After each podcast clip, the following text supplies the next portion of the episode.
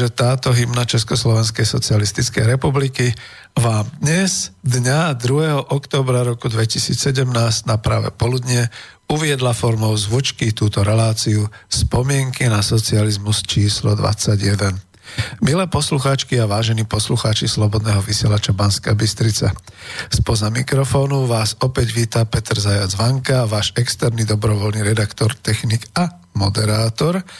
Vysielam tu zo štúdia Bratislava a začíname túto reláciu, ktorá v tomto čase môže byť aj kontaktnou, ak budete chcieť, ale volajte až po prvej hodine, pretože ešte tu budú určité záznamy, to všetko vysvetlím. Ak zavoláte na číslo 0950 724 963 alebo mailujte na známu adresu studio zavináč slobodnyvysielac.sk alebo kliknete, ak pozeráte alebo počúvate cez web stránku na tú zelenú ikonku otázky do štúdia. A to, čo som upozornil, platí, pozor, pretože čas tejto relácie ide zo záznamu. Aj keď tu teda hostia bude mať a ten ešte príde, idem z Bratislavy naživo než rozbehnem túto dnešnú reláciu, rád by som povedal pri tejto príležitosti, že nás nedogoniat. My sme príslušníci Československej ľudovej armády, vycvičení a pripravení, takže i keď došlo k technickému zmáreniu vysielania, nech už to bolo akokoľvek, dokonca kľudne poviem, že 31. júla roku 2017 sme tu sedeli s pánom plukovníkom Pálkom a s vojakom základnej služby a ja ako základák a uh, myslím, že prvých 9 minút bolo odvysielaných, potom sa to nejak odpauzlo. No a všetci zisťovali, čo a ako. Ja som dokonca poveril túto aj mojho kolegu, nielen technika a Martina Bavolára, aby urobil interné šetrenie, čo sa to stalo, takže uh, k nejakým tým pravdepodobnostiam uh, sa dostal, ale vzali sme si z toho hlavne poučenie. Sme poučení v takom zmysle, že všetko ide na záznam. Ja tu mám ešte jeden ďalší mikrofón, budem tu mať aj videokameru a keby sa čokoľvek stalo, nič sa nedeje, tak nás budete počuť ešte raz. A tomu trošku zodpovedala, povedzme, aj tá hymna e, Československej socialistickej republiky. A kolega zvukár z Bystrice sa bude hnevať na poslednú chvíľu, keďže som e, určité veci ešte doplňal, tak e, zaznela taká tá pôvodná, taká tá aj s tým šumením, ale tak je to akoby do, dobový záznam. Takže kľudne poviem, vysielame síce naživo, ale vysielame v opakovaní, to znamená tá relácia, ktorá mala byť 31. júla 2017 zaznie teraz 2. oktobra roku 2017. Takže vysielame.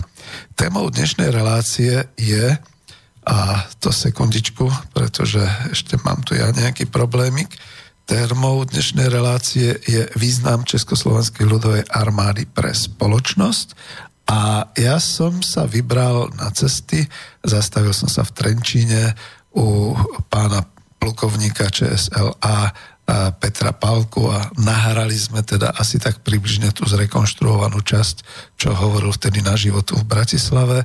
O chvíľu mi príde kolega do štúdia, takže v podstate bude to zase také kombinované vysielanie. Ja teda vítam pri počúvaní mnohých poslucháčov, ktorí si pravidelne zapínajú internet a počúvajú túto sériu relácií, sú priaznivcami spomienok na socializmus. Takisto však zdravím aj všetkých, ktorí nie sú priaznivcami relácie a nás nedogoniat. Za chvíľočku to spustíme. No a keď e, predsa len naši rôzni rodáci po svete, Slováci, Česi, aj susedia, kdekoľvek sú, či už dlhodobo migrovali a predsa len počúvajú Slovenčinu, a vraj nás počúvate až vo vyše 80 krajinách sveta a tých 300 tisíc e, našincov, ktorí pracujú, lebo sa im neušlo miesto v tej prosperujúcej eh, republike Slovenskej, tak eh, tí nás môžu počúvať povedzme aj zo záznamu. Takže než pustím dnešných hostí, pripomeniem teda, že toto je relácia, ktorá je z tej z 31. júla a medzi tým sme ešte reláciu prvú vysielali. Boli to spomienky na socializmus číslo 18, takisto bolo o Československej ľudovej armáde a tu sme vysielali 29.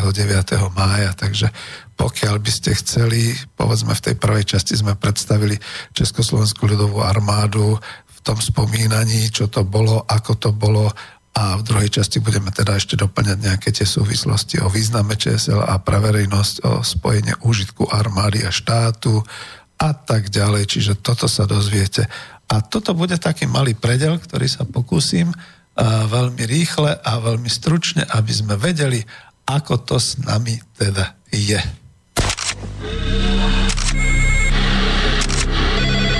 Počujete tie zvuky?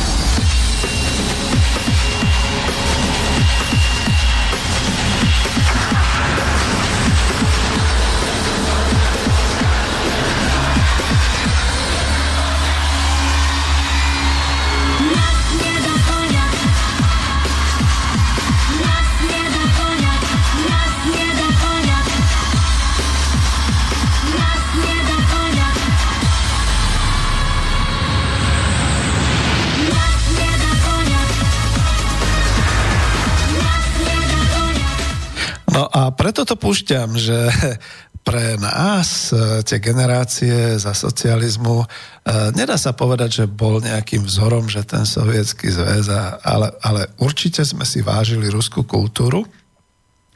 A ruská kultúra e, v tej pôvodnej podobe samozrejme obrazy, klasické hudobné diela a všetky takéto veci veľmi ovplyvňovala, však sme teda Slováci, aj to naše slovanstvo. Na druhej strane zase kľudne tak poviem, že potom, keď boli aj tie pesničky a a spievali sme si pri gitarách, e, teda e, pomocou gitár a spievali sme si pri táborových ohňoch, všelijaké také pesničky. To budete počuť v tej prvej časti o ČSLA, rôzne pesničky a tak ďalej. Tak bolo to také prirodzené. No, mnoho ľudí, povedzme dneska, takých tých prozápadne orientovaných, vidíte, už sa delíme na rusofilov a na westernfilov, alebo ako by sme to povedal, tak akože tí s tým nesúhlasia, tí s tým majú problémy psychické a etické a morálne a podobné veci. No ale stal sa taký malý zázrak, že ja som si myslel, že to už je všetko za nami a povedzme už skutočne už ani poriadne hrať na gitare neviem a pesničky pri táboráku, no tak občas ešte keď človek niekam zablúdi na chatu a tak ďalej. Aj to si treba dávať pozor, aby vám tam niekto niečo nehodil, keď začnete spievať nejakú studentočku alebo uh, priamúrsky partizáni alebo niečo podobné. A zrazu prišli tie 90.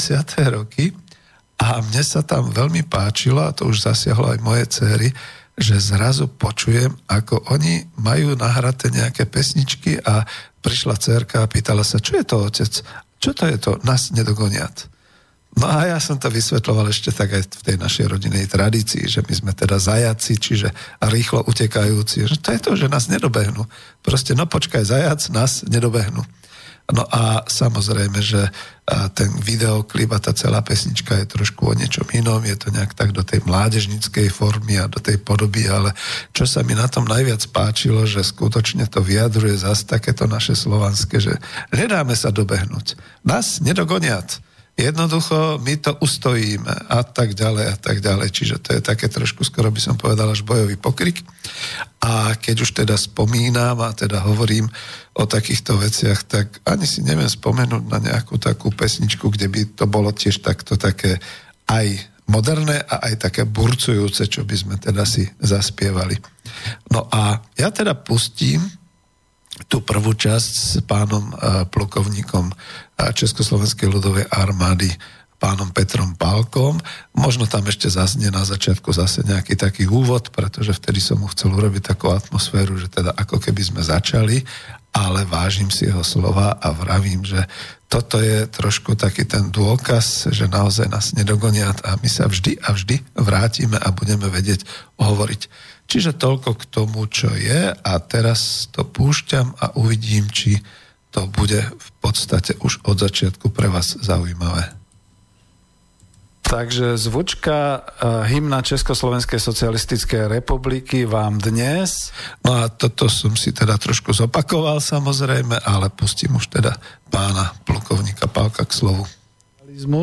A sú to spomienky na socializmus tie oneskorené, tie zmarené číslo 21 v tomto prípade. Takže milé posluchačky a vážení poslucháči Slobodného vysielača Banska Bystrica, spoza mikrofónu vás víta Peter Zajac Vanka, váš externý a dobrovoľný. No a ešte ten pokec, vidíte, som bol pripravený aj na to, počujete dnes môj hlas, to znamená, že poriadne som cez ten víkend prechladol a mám trošku také hlasové problémy, čiže už žiaľ asi neplatí, keď mi niekto hovoril, no vy máte taký ten pekný hlas a tak ďalej. Nie, nie, Boris Koroni má pekný hlas a možno niektorí ďalší, ale v tejto chvíli by som radšej asi pustil celý ten záznam, aby bolo počuť taký ten lepší hlas, ako mám ja a aby som už naozaj pustil pána plukovníka Pálku Kuslovu. Že nebude možné volať telefonicky, to pochopíte, pretože niektoré veci vyťahujeme zo záznamu, ale mailujte nám na známu adresu studio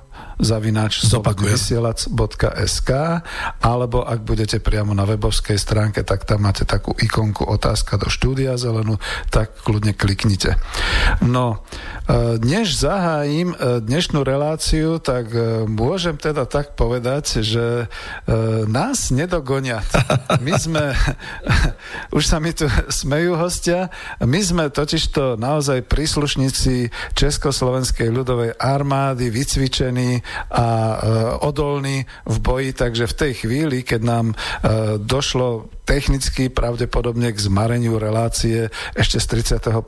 júla. Ale nemusím stále sa stiažovať. Skôr je to také pekné, že skutočne vidíte, ako je človek potom hrdý, keď niečo dokáže. Chvíli môžeme teda tú reláciu znova tak, ako v boji nielenže zopakovať, ale aj vyhrať. Takže v tejto chvíli uh, vítam pri pri e, sebe e, mojho hostia, alebo hostia teda relácie, ktorým je plukovník Československej ľudovej armády, pán Peter Palko. Dobrý deň. Dobrý deň. Som rád, že som znovu medzi vami, že môžeme pokračovať v seriáli, ktorý sme začali. Som rád aj preto, že bol oň veľký záujem. Mnohí moji bývalí spolužiaci, ale aj tí, ktorí so mnou slúžili na rôznych postoch, u rôznych útvarov, sa prihlásili sami, dali mi niekoľko otázok a vyzvali ma v podstate oni, aby som urobil druhý diel, pokračovanie toho, čo sa nestihlo vlastne v tom prvom dieli. Ten prvý diel bol obsiahly, trval takmer 4 hodiny, bola snaha, aby teda bol pochopiteľný pre všetkých. Takže ja teraz budem doplňať doplňať vlastne to, tie moje resty, ktoré som vlastne v tom prvom dieli nevyslovil. Takže prvá taká otázka bola, kto to vlastne je vojak, pretože dneska tí ľudia, aj mladí ľudia sa snažia porovnávať to, čo vidia okolo seba, hej, toho vojaka, hej, Slovenskej republiky, takzvaného profesionála. No a ja porovnávam samozrejme toho vojaka, hej, ktorý ktorý bol vojakom tej doby, to znamená vojak Československej ľudovej armády. Takže ja by som si dovolil vysloviť takú svoju definíciu, že vlastne vojak je občan, hej, ktorý na základe buď dobrovoľnosti, alebo v prípade, jak to bolo v Československej ľudovej armáde, na základe brannej povinnosti musí alebo chce podstúpiť výcvik, ktorý ho videli civilného života a urobi z neho nástroj na násilné riešenie politických situácií. To znamená, že tento človek, aj predtým občan, potom vojak, nesie na svojich bedrách plnú zodpovednosť brániť vlast. Keď tam ešte doplním to, že nesie plnú zodpovednosť za všetky blbosti, ktoré urobili politici, pretože on je nástroj vlastne politiky, hej, politikov, No a nemusím tu hovoriť, o akých politikov sa jedná, akých kvalitných politikov máme, akých kvalitných ministrov obrany. Slovensko po roku 93 malo a má, to už si urobte sami z obraz o tom, ale ešte chcem povedať, že e, ten môj vojak, ktorého som ja zažil, vojak základnej služby, pretože ja tvrdím, že ten môj vojak, vojak základnej služby, bol ďaleko, ďaleko väčší profesionál, ktorý bol použiteľný pri bojovej činnosti, bol použiteľný pri živelných ohrom, pohromách, proste mal taký dokonalý výcvik, že dnešný profesionál, ktorý je len profesionál preto, že ovláda anglický jazyk, Hej, a keď sa pred ňou postaví americký seržant, tak vie, kedy má proste salutovať a kedy sa má posrať s prepáčením. Takže aby som, aby som e, ozrémil, e, čo ten vojak vlastne základnej vojenskej služby, pretože bude to aj taký sedieť po mne a vysvetliť ďalšie veci. To znamená, musel prejsť určitou prípravou. Hej, musel tie veci obsiahnuť a musel tomu aj rozumieť. Hej, je pravda, že na prvom mieste bolo politické školenie mužstva. To znamená, že zdalo sa to na prvý pohľad, že pre bojové použitie zdánlivo takmer k ničomu. Pretože vojaci tým veciam ani moc neverili a dodnes si myslím, že tieto hodiny boli, boli vítaným odpočinkom, boli akýmsi relaxom. Hej, možno, že aj... Áno, to boli, to potvrdzujem ako základiak. Možno, že bolo, boli pre niekoho aj komediálnym vystúpením. To nie. Ale potom prišla poradová príprava, tam vlastne naučili toho človeka, toho bývalého občana disciplíne. Potom prišla strelecká príprava, na tej streleckej príprave sa nešetrilo, to znamená, vojak dokonale ovládal svoju zbraň. Potom prišla ženiná príprava, zdravotnícká príprava, ochrana proti zbraniam hromadného ničenia, telesná príprava, spojovacia príprava, vojenská topografia a taktická príprava. Takže vidíte z týchto desiatých oblastí, ktoré musel absolvovať, eh, trvalo to dva roky. No keď by som sa chcel zahrabať a vám tu vysvetľovať dnešnú snahu politikov o jakési aktívne zálohy, no tie aktívne zálohy v živote aktívne nebudú. To je proste výsmech dnešnej doby, pretože samozrejme tí ľudia nie sú systematicky pripravovaní na to, aby proste vykonávali veci, ktoré som tu vymenoval. No a ďalšia vec, vtedy si myslím, že bol ďaleko, ďaleko vyšší stupeň vlastenectva. Dnes sa vlastne o vlastenectve ani nehovorí, ani sa nevyučuje, občianská výchova to vôbec vynechala z repertoáru, pretože zrejme je to vec, ktorá, ktorá nie je žiadúca. Tak to som chcel, to som splnil jeden bod, ktorý som slúbil, že splním, kde vysvetlím, kto to vlastne ten vojak je. Teraz by som sa vrátil k ďalšej Hej. E, ja pustím samozrejme pána plukovníka k slovu, ale predsa len my sme začali tak, ako sa má na armáde, zostra a s prekvapením. Čiže hneď pán plukovník povedal, e, kto to je vojak, a kto to bol vojak Československej ľudovej armády. A ja tu mám ešte druhého hostia. E, ja ho nazvem kľudne tak vojak základnej služby, v tejto chvíli samozrejme záložák. A je to zaujímavé, že sme neboli nikdy nejak demilitarizovaní, alebo ako by som to povedal, takže stále sa hrdíme tým, že sme vojaci Československej ľudovej armády, čiže je to Ferko. No, aby som to trošku neprehnal, tak e, Ferko príde, ale príde asi až po tej jednej hodine, takže zatiaľ budeme počúvať ďalej. Eh, najprv som bol eh, na škole podôstojník, potom som bol v prípravke tiež ako pripravovaný ako podôstojník, mal som ročnú to je vojenskú základnú službu a dneska som v hodnosti nadporučík v tejto chvíli.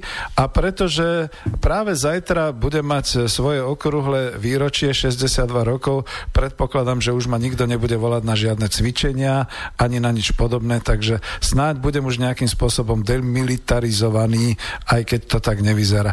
No a to už bolo. To už bolo, tých 62 rokov mám.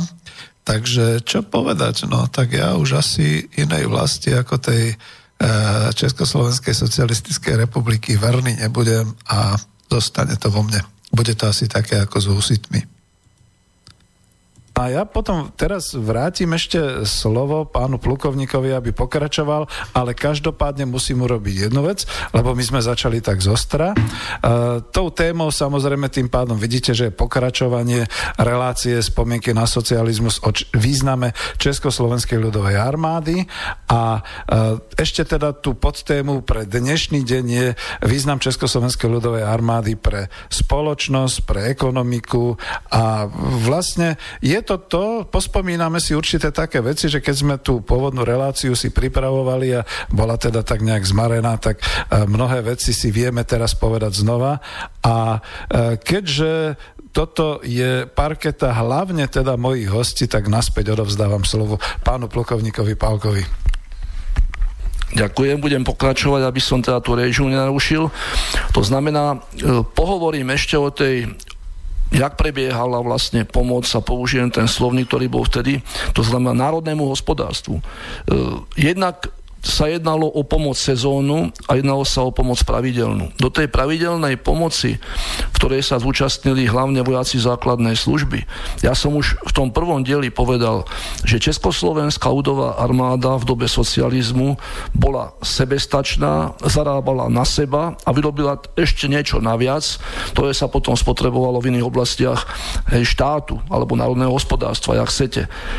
K tým pravidelným činnostiam bolo že tým, že veliteľ útvaru mal v podstate neomezenú veliteľskú pravomoc. Nikto mu do toho nemohol kafrať. Ani generálny štáb, ani ministerstvo obrany. On sa sám rozhodol a to, čo povedal, to bolo akceptované.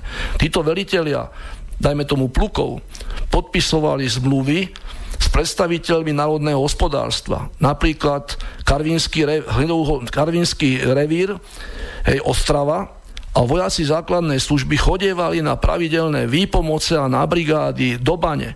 To isté sa dialo v severných Čechách, na hnedouholných baniach, kde pomáhali, keď aj došlo k uviaznutiu tých pozemných rýpadiel, hej, tak pomáhali v servisných prácach.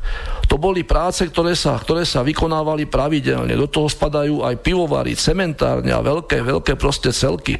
Pretože tí vojaci sa nebrali ako nejakí darmožráči, ktorí prespávajú na kavalcoch. To bolo súčasť spoločnosti. Preto, preto bola tá armáda užitočná. A potom boli sezónne práce, zase pravidelné. To znamená, Začínalo to žatvou, účel na žatve bola jasná, vtedy to prebiehalo tak, že de facto celý štát, hej, ani, zmrlo, ani zlo na zmar, dnes sa to, to znie proste smiešne, ale vtedy to bolo naozaj pravda. Vtedy sa to snažilo, aby všetko to zrno z toho, z toho proste pola bola, bolo zobraté a tým vlastne boli vyzývaní nie iba vojaci, aj samozrejme školy, hej, ale tí vojaci tam hrali veľkú, veľkú úlohu. Hej, potom prišli zemiaky, takže zase zber zemiakov, repa, hej, to samozrejme podľa územia, na ktorých sa tie útvary nachádzali. Takže to, sú, to, to bola tá pomoc pravidelná. Ja ešte, aby to bolo trošku úspevné, hej, pretože som vlastne slúžil u lecov, tak eh, v tej dobe, keď som slúžil mm, na, na pluku v Čáslavi, ináč šlo o 28. stíhací letecký bombardovací pluk. Hej, vtedy sme mali o výzbroji SU-7, stíhače bombardéry, ja sa k tým ešte potom vrátim v súvislosti so Spartakiádou. Je to zaujímavé, hej, stíhače bombardéry a Spartakiáda, ale zase takú príhodu úspevnú poviem tak e, vymysleli múdre hlavy, dneska už to tak poviem, že múdre hlavy, že vysťahujeme niekoľko ukrytov lietadiel a pomôžeme proste polnohospodárstvu a družstevníkom okolia Kutnej hory e, a Kolína, aby si mali kde uskladniť pšenicu. Zatiaľ, než sa im tá pšenica v tom poradníku dostane do sušičky. Navozili to do tých ukrytov lietadiel, to boli ukryty, ktoré boli budované zo segmentov cementových, ma, mali byť odolné proti veľkorážnym, veľkorážnym e, bombám, pretože vtedy sme vlastne riešili, riešili budúcu atomovú vojnu. Takže bolo to veľmi odolné, precízne vybavené, vlastne to bol samostatný post, kde šlo ten aeroplán spustiť, kde ho šlo proste preveriť, malo to samostatnú centrálu, samostatné rozvody. No a Samozrejme, kde je pšenica, tam sú aj myši, takže ako náhle sa to naplnilo, tí ukrytí lietadiel, hej, museli sme samozrejme súčka dať na iné posty, mimo, už neboli kryté, už boli zaplachtované. No, i to zdržanie tých pol druhá mesiaca, dva mesiace, než to vyprázdnenie družstevníci stačilo na to, aby sa tam tie myši proste nakotili, rozmnožili a myši začali liesť po okolí a liezli do lietadiel. Liezli po podvozkových nohách, po hadiciach. My sme spočiatku to samozrejme nevedeli, až pri prvých, pri prvých letoch začali piloti hlásiť zo vzduchu divné signály, ktoré sa mu objavili hej, na obrazovkách, hej, na, na budíkoch, ktoré neboli napísané v manuáli, tak sa pýtal teda, čo má s tým robiť. Vždycky ho poslali, aby šiel okamžite na pristánie. A potom teda my, ktorí sme obsluhovali, inžinierská letecká služba, sme komplikovane zisťovali, čo vlastne s tým je. No, bolo s tým vždycky to, že v niektorom mieste, samozrejme vždycky v inom, hej, boli prehlízené káble, tam vznikali skraty, hej, ktoré samozrejme, e, keď robil násobky, robil akrobáciu, tak bol skrat, keď letel v normálnom lete vodorovnom, tak skrat nebol, takže to ešte bolo pre toho pilota napínavé v kabíne, že raz zavada bola, inokedy zavada nebola.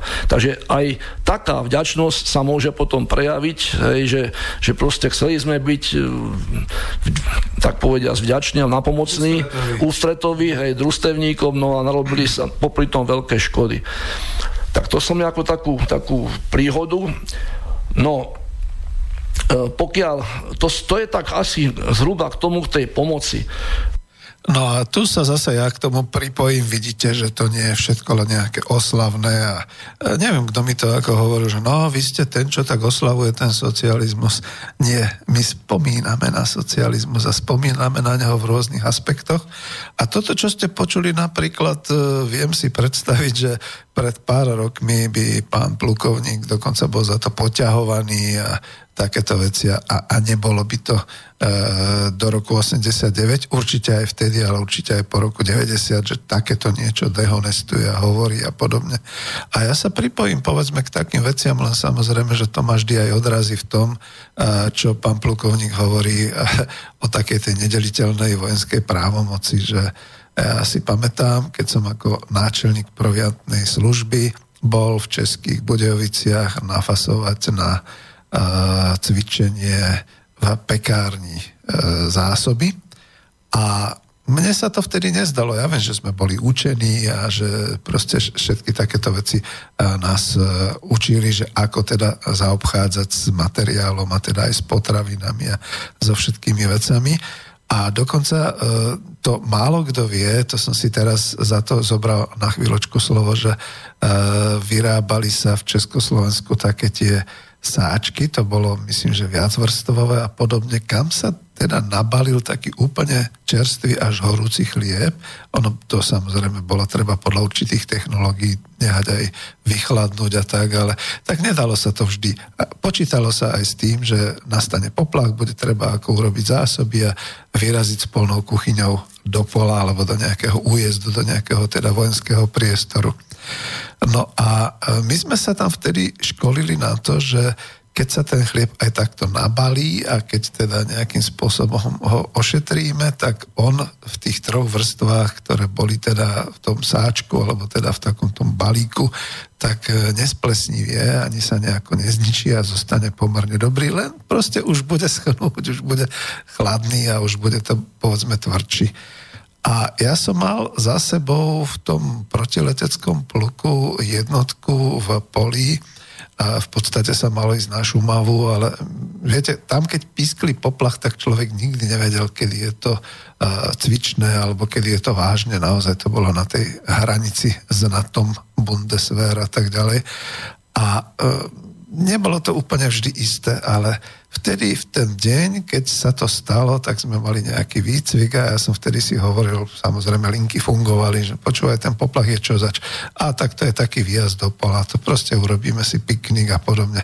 Ja som si povedal, že dobre, ešte som mal svojho priateľa, ktorý mi pomáhal ako kuchár a tak ďalej, tak sme sa rozhodli vydať ten chlieb čerstvý. Reku, však ako nech sa chlapci najedia a nech to majú naozaj ako taký piknik. Aj tak tam mali potom nejaký guláš z polnej e, kuchyne a podobne.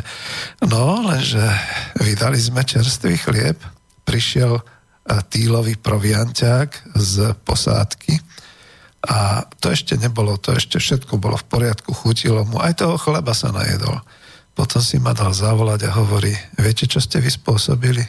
Vy ste e, v podstate spôsobili nefunkčnosť Československej ľudovej armády tohto pluku. Tak som zostal taký obarený, že čo sa deje a prečo, jak to, to hovorí a tak. A on hovorí, dávam vám 7 dní ostrého, 7 dní ostrej basy. Prečo? Samozrejme, to sa vtedy nedalo pýtať, ale on to vysvetlil. Taký ľudský prístup mal. On hovorí, veď ste boli na školení, vy viete, že ten chlieb e, nesplesnie, tak maximálne vychladne a možno bude taký suchší a podobne, ale dávať vojakom čerstvý chlieb? Čo chcete, aby sa zdúli? čo chcete, aby potom mali problémy nejaké žalúdočné alebo podobne. Však viete, že vojaci sú vždy hladní a oni jednoducho e, ten pol peceň alebo možno aj viac zjedia, tak ako čo bláznite človeče, taký ľudský prístup. Ale ten ľudský prístup sa prejavil na disciplíne, že ja som jednoducho dostal 7 ostrých a aj som sa teda vybral e, priamo v, tej svoje, v tom svojom útvare na basu aj ma tam eskorta doviedla, aj ma tam posadili a strávil som tam večer, noc, no tak človek musí všetko zažiť. A na druhý deň ráno ma o 6. tvrdo zobudili proviantní náčelníku. No dávaj, dávaj, ideš do kuchyne, nemôžeš sa tu len tak ulievať. Potrebujeme, aby jednotka mala varené, aby jej niekto, uh, aby, aby to niekto manaž, vtedy sa nehovoril manažoval, aby niekto rozkazoval, aby niekto riadil. Takže tak dopadli, dopadlo aj tých mojich sedem ostrých. No a viem si predstaviť, čo to vyvolalo, povedzme naozaj aj v tom uh, leteckom pluku, alebo uh, v tom, keď teda tie myši sa takto rozliezli a spôsobovali škodu. No ale to bol môj vstup na živo, takže dáme teraz znova slovo pánu uh, plukovníkovi Pálkovi. Ehm, nebudem popisovať tie ďalšie veci, hovorím, bo by bolo kopa úsmevných. Ja som napríklad chodeval ako študent vojenskej akadémie, hej, na, na, na, to nám tam vyhovovali, vyhovovalo e, do Starobrna, hej, do pivovaru hej, a oni nás tam radi videli. A my sme radi tam chodili, to, že popri tom sa aj nejaké pivko našlo, hej, no a tak vždycky každý víkend sme proste brigádovali, brigádovali v Starobrne, hej, bez nároku samozrejme na odmenu, vtedy sa tie odmeny trošku ináč brali. No, ale vrátim sa ešte k tomu, čo som, čo som predtým chcel hovoriť a nebolo umožnené, pretože nás akože zlikvidovali, e, že z tých veľkých katastrof, ktoré sa udiali v tom minulom Československu a následne na základe tejto, ktorú budem trošku popisovať, sa potom vytvorilo vodné dielo, hej, ktoré je vlastne jedno z najkrajších na Dunaji. Gabčíkovo. Gabčíkovo, mal byť aj nadmároš, ten potom z toho vypadol, pretože zapracovala maďarská politika. Hej, teraz o tom rozmýšľajú, že by to predsa len do nejakej podoby dotiahli. Takže prečo vlastne to Gabčíkovo vzniklo? V roku 1965 vlastne Dunajská voda zatopila obce a mesta na južnom Slovensku.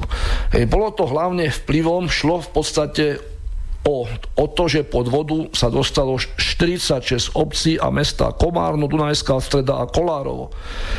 Vlastne celý ten žitný ostrov bol de facto zapla, zaplavený. Musela sa evoko, e, evakuovať takmer 60 tisíc obyvateľov.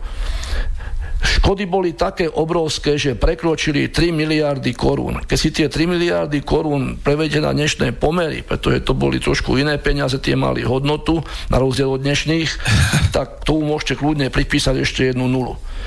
Hej, bolo, to, bolo to v letnom období, hej, spôsobili to aj topenie teda alpských snehov a časté nepriaznevé účinky, dažde hej, a začali sa teda ochranné hráze, prelamovať, pretože tam to boli väčšinou sypané ochranné, ochranné hráze. No a tam začal to priesakmi, no a nakoniec teda tým, že sa, tá, že sa proste porušilo, čo sa mohlo, aj podložie, no a začala sa valiť voda, spočiatku dosiahla výšku necelých 7,5 metra, no ale 11. 11. júna hej, až 9 metrov. No, na toto všetko samozrejme štát reagoval bliskne, pomáhalo celé, celé Československo, evakuácia ľudí tu vykonávala hlavne Dunajská pohraničná stráž, pretože na to mali techniku, mali rýchle člny, mohli rýchlo reagovať a to najväčšie, najväčšie gro tej činnosti záchrannej odniesla 4. tanková divízia. To znamená ľudí, dobytok, majetok, všetko sa muselo odtiaľ vyviesť. Bolo tam aj tisícky dobrovoľníkov, študentov vysokých škôl napríklad Západoslovenského kraja. Ja si neviem predstaviť v dnešnej dobe, keby k takému niečomu, cholabohu nedôjde, ale keby došlo, čo by terajšia naša tzv. armáda, ktorá je vlastne cirkusom Humberto, na poznávacích zájazdoch, posledný poznávací zájazd našej armády je sú pobalské štáty, uvidíme, čo bude ďalšie. Čo by sa tu dialo, keď my vlastne armádu ani na riešenie takýchto situácií nemáme? Tá armáda predstavuje úplne minimum, ani nie počet jednej motostreleckej divízie. No ale budem pokračovať. Takže toto bola asi najstrašnejšia a najvážnejšia katastrofa, ktorá vlastne vtedajšie Československo postihla a ktorá sa vlastne v plnom, plnom rozsahu odohrala na Slovensku, na slovenskom území. Hej, to znamená, že Dunajská povodeň spôsobila na Žitnom ostrove a po Dunajskej nížine materiálne škody, jak som povedal, za viac ako 3 miliardy korún. Voda zaplavila 94 tisíc hektárov pôdy.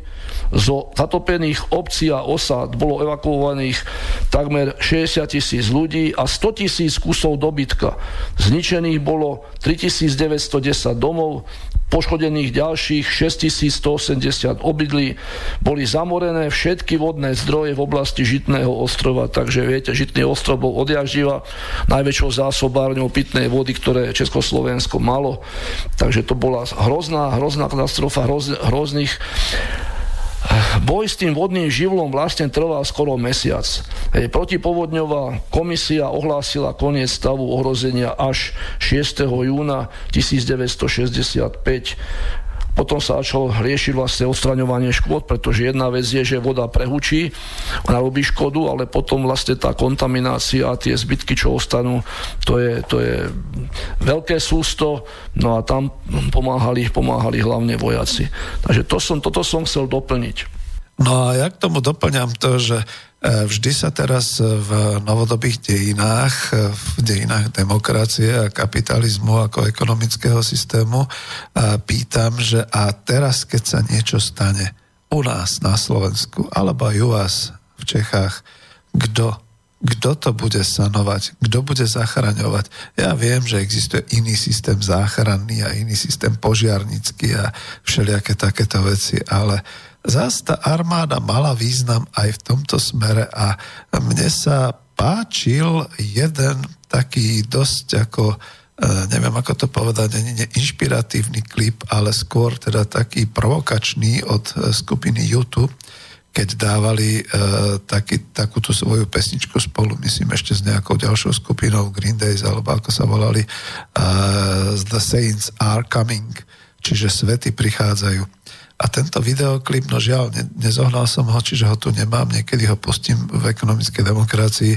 A v tomto videoklipe je vidno celé tie veľké záplavy e, v Spojených štátoch amerických po Katrine a ako by boli všetci prijali takúto pomoc tých e, všetkých armádnych zložiek e, Spojených štátov amerických a na to, a to sa nekonalo. Páčil sa mi na konci toho klipu taký ten proste e, bolo to nasmerované kamerou na takú e, tabulu, kde bolo napísané, tak toto v televízii neuvidíte. No ale my sme to v tom roku 1965 zažili, videli a za to tí ľudia boli vďační. Pokračujeme ďalej.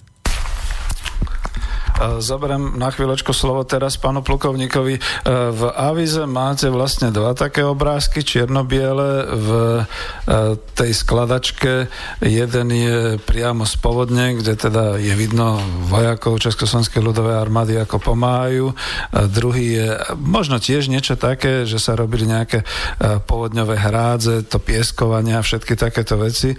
A ja k tomu dodám, bol som vtedy asi veľmi malý chlapec, ale čo si potom pamätám, tak za prvé, že bola to vďačnosť ľudí, obyvateľov Žitného ostrova a te, treba to dneska povedať tak, ako to je. Všetci sme občania, boli sme občanmi Československej socialistickej republiky a e, juh vlastne v podstate naozaj obývali e, naši e, maďarskí spoluobčania a tam bolo cítiť takú tú primknutosť vtedy k Československej socialistickej republike a vďačnosť armáde. E, ja to kľudne viem, že to znie teraz tak pateticky, ale poviem, že čo bolo dôležité, bolo to, že tam bolo cítiť to vlastenectvo, tá pomoc, že vojaci neboli iba na to, aby boli nejaké bojové stroje, škaredo povedané, alebo teda, aby iba chránili vlast pred vonkajším nepriateľom, ale pomáhali veľmi účinne aj civilnému obyvateľstvu a ja si to pamätám. Fero povie za chvíľu tiež možno niečo svoje. Ja k tomu dodám, že keď som bol na vojenskej službe už až po roku roku 1979, tak okrem tých všetkých cvičení, okrem zabezpečovania obrany schopnosti, všetky takéto veci. No viete, tiež sme chodili hlavne na pomoc v tejto chvíli priemyslu, nie len teda ako polnohospodárstvu a pamätám si, že tak ako pán plukovník hovoril o tom pive, my sme to zažili, že nás pustili v Inžichovej Hradci do Liehovaru. Predstavte si vojakov a do Liehovaru.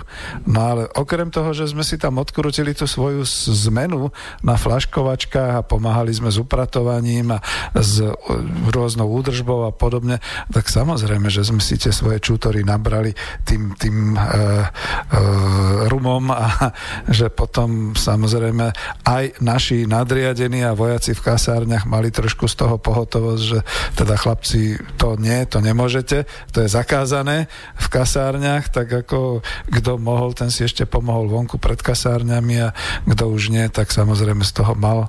Dneska sa tomu hovorí tie ofuky, lebo za kasárenskou bránou už alkohol byť nesmel. Ale hovorím to naozaj zase skoro až na to také zľahčenie, pretože o tom je relácia, kde je vidno te, také tie priesahy a nejaký taký ten význam vojakov aj pre civilný e, život a je to fakt pravda, že keby dnes nastala nejaká prírodná katastrofa, joj, na koho by sme sa obracali? Veď práve to, že už nemáme ani z tej početnej ľudskej stránky, pretože to boli vojaci. To presne ako pán plukovník hovoríte, vy ste hovorili e, štvrtá tanková divízia. Divízia. divízia. Štvrtá tanková divízia. E, okolo samozrejme Galanta a, a možno Nitra a možno ďalšie, všade tam boli posádky plné vojakov základnej služby. No tak to všetko v podstate ako išlo von na tú pomoc. Je to tak? Áno, presne tak. Všetci, kto proste mohli, kto neboli nemocní, zrovna tak pomáhali. To nebolo žiadne také, že a, tak my sme vojaci, my máme chrániť vlast, tak vy si tam niečo robte a my si tu poležíme, alebo my sa tu pohráme s nejakými puštičkami a podobne. To bolo iné. E, neviem teraz, či prerušíme a budeme pokračovať. Môžeme pokračovať? Môžeme Tak potom vlastne vrátim naspäť e, mikrofón pánu plukovníkovi Pálkovi. No, ďakujem. E, Nezmačkol som niečo? Nie, nie. No, ja by som pokračoval ďalším tým môjim restom, ktorý som bol vyzvaný, že som nepovedal o Spartakiáde, alebo o Spartakiádach, takže idem si to teda učiniť. No, e, ja som vystupoval osobne na Strahove v roku 1975 na No a tuto to trošku tak upresním, že nechcem prerušovať e, teraz ten jeho monológ, takže tú pesničku si dáme až potom na konci, ale mám tu pripravenú samozrejme pesničku ku Spartakiade, takže počúvame pána plukovníka Palka o tom, ako on zažil Spartakiádu. Po štátnej Spartakiáde bol som vtedy študent Vojenskej akadémie Antonia Sapolského v Brne. Takže vlastne už skoro hotový dôstojník, takže zažil som to na vlastnej koži aj tie, aj tie prípravné fáze, tá príprava trvala rok. My sme to konkrétne cvičili v bývalej jazdiarni, v Brne, potom keď už to bolo nejakým spôsobom dané do, do toho štvorca takzvaného, tak e, boli vystúpenia, boli vystúpenia krajské, okresné. Ja som bol na krajskom proste v Brne. Už tedy to malo, malo veľký úspech, ľudia to náramne páčilo. Ale vrátim sa k tej histórii.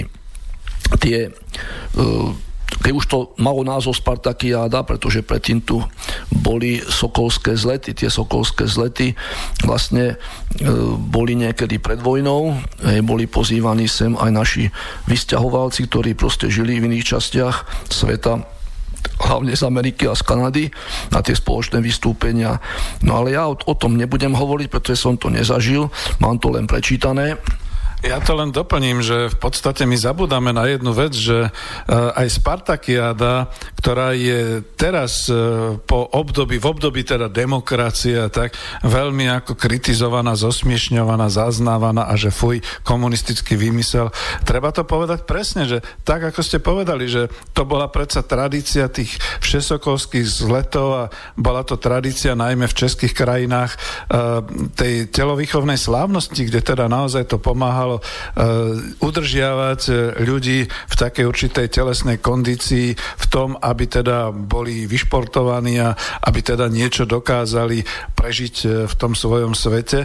A ešte to išlo z tej histórie ešte spred prvej Československej republiky, čiže Spartakiada ako taká to, čo potom vlastne bolo, e, trval, e, myslím, že to bolo každých 5 rokov, že? No, 5 rokov Takže to bolo veľmi významné a bolo, bolo, bola to taká nejaká spoločenská, celospoločenská slávnosť, kde teda naozaj tí ľudia po mnohých a mnohých mesiacoch a hodinách toho výcviku ukazovali na Strahove, čo dokázali, uh, akí sú zdatní a všetky tieto veci. To, že to potom po roku 1990 hodili všetci do koša a zosmiešňovali, to je hanba. To je to nakadenie si do vlastného hniezda. Ale ja som sa utrhol. Vrátim vlastne vám slovo. Ne, ja to len potvrdím, je to veľká, veľká hamba, pretože Spartakiáda bola vždycky hromadné, verejné, telovýchovné vystúpenie telovýchovných jednot. To znamená, to znamená že do toho nefušovala žiadna politika. To si organizovali telovýchovné jednoty sami. Samozrejme to bolo podporované peniazmi, tie peniaze museli ísť z centrálnych zdrojov, ale základ prípravy alebo bez organizácie boli, boli telovýchovné jednoty. E, tá prvá Spartakiáda, ktorá sa konala vlastne 5 rokov po ukončení druhej svetovej vojny v roku 1955, tá trošku zaváňala takým, no, rokov, no. E, Áno. 55. Tak pardon, 10 rokov, áno. Tá trošku tak zaváňala trošku aj takou demonstráciou moci, pretože tam vlastne e, zväzárm, hej, policajti, vojaci vystupovali v uniformách, hej, mali, mali mm, pušky, na tom proste mali bajonety a nakoniec to tak nejak ukončili, že tam dali tanky, že tanky proste no, tými bránami borcov hej, vyšli, na, vyšli na plochu. Ale to treba schápať v tej dobe. To bola ešte eufória po ukončení vojny. Hej, bola to jakási oslava víťazstva. Hej, keď hovorím, zvolili k tomu nevhodnú formu, pretože toto sa nejedná, nejedná o demonstráciu moci, tu sa jedná o demonstráciu pripravenosti a fyzickej zdatnosti národa. To tam bolo prekrásne, prekrásne vidieť. Takže ja sa vrátim k tej mojej Spartakiáde vojaci e, vždycky boli tým zlatým klincom. Vystúpenie bolo na záver. E, vždycky to boli tí, do ktorých sa málo investovalo. My sme v podstate vyfasovali akurát dvoje, dvoje biele trenky, jeden suspendor proste. E, vyfasovali sme také banda, bandažovacie pružinové okolo, okolo zápestia, hej, tenisky biele a ponožky biele Hovorím to preto, že nakoniec tie ponožky na tom červenom nie je to snad ani antuka, to je nejaký materiál, ktorý sa podobá antuke na strahové, ale antuka to nie je. Tak e, tie úplne odišli, no a potom tí, ktorí to teda videli, že asi ťažko zase také obrovské množstvo to znamená 13 824 cvičencov armády, že obstarajú rýchlo, tak doniesli latexové farby v krabiciach a my sme si vlastne tie ponožky štecami a latexom natreli na holé telo, aby bolo teda vidieť, že máme aj ponožky. No, e, hovorím, toto nezažil na vlastnej koži, tak ne, neuverí to čo, budem, to, čo budem hovoriť. Jednak Vypich Biela hora. My sme vlastne prevzali po vojakoch, ktorí mali 9. mája slávnostnú májovú prehliadku, sme prevzali priestor, kde boli utáborení, tam pri hviezde sa to nazývalo, na, vy, na výpichu, No a odtiaľ sme, sme chodili na cvičenie. Už len ten pochotov Prahov tomu, k tomu Strahovu bol pompézny. To už bolo naozaj na úrovni tých gladiátorov starého Ríma ľudia proste vychádzali von na ulicu, hádzali tam na nás rôzne plišové hračky. Hej, a obrovské nadšenie, obrovské nadšenie Pražanov. Pritom Pražani sú zvláštny národ, viete, že to nie sú ani Česi, ani Moraváci. Vždy, vždy to boli len Pražania, ale toto ich úplne, úplne zmekčilo Dnes majú, dnes majú Slovenku za primátorku, alebo teda ako sa hovorí.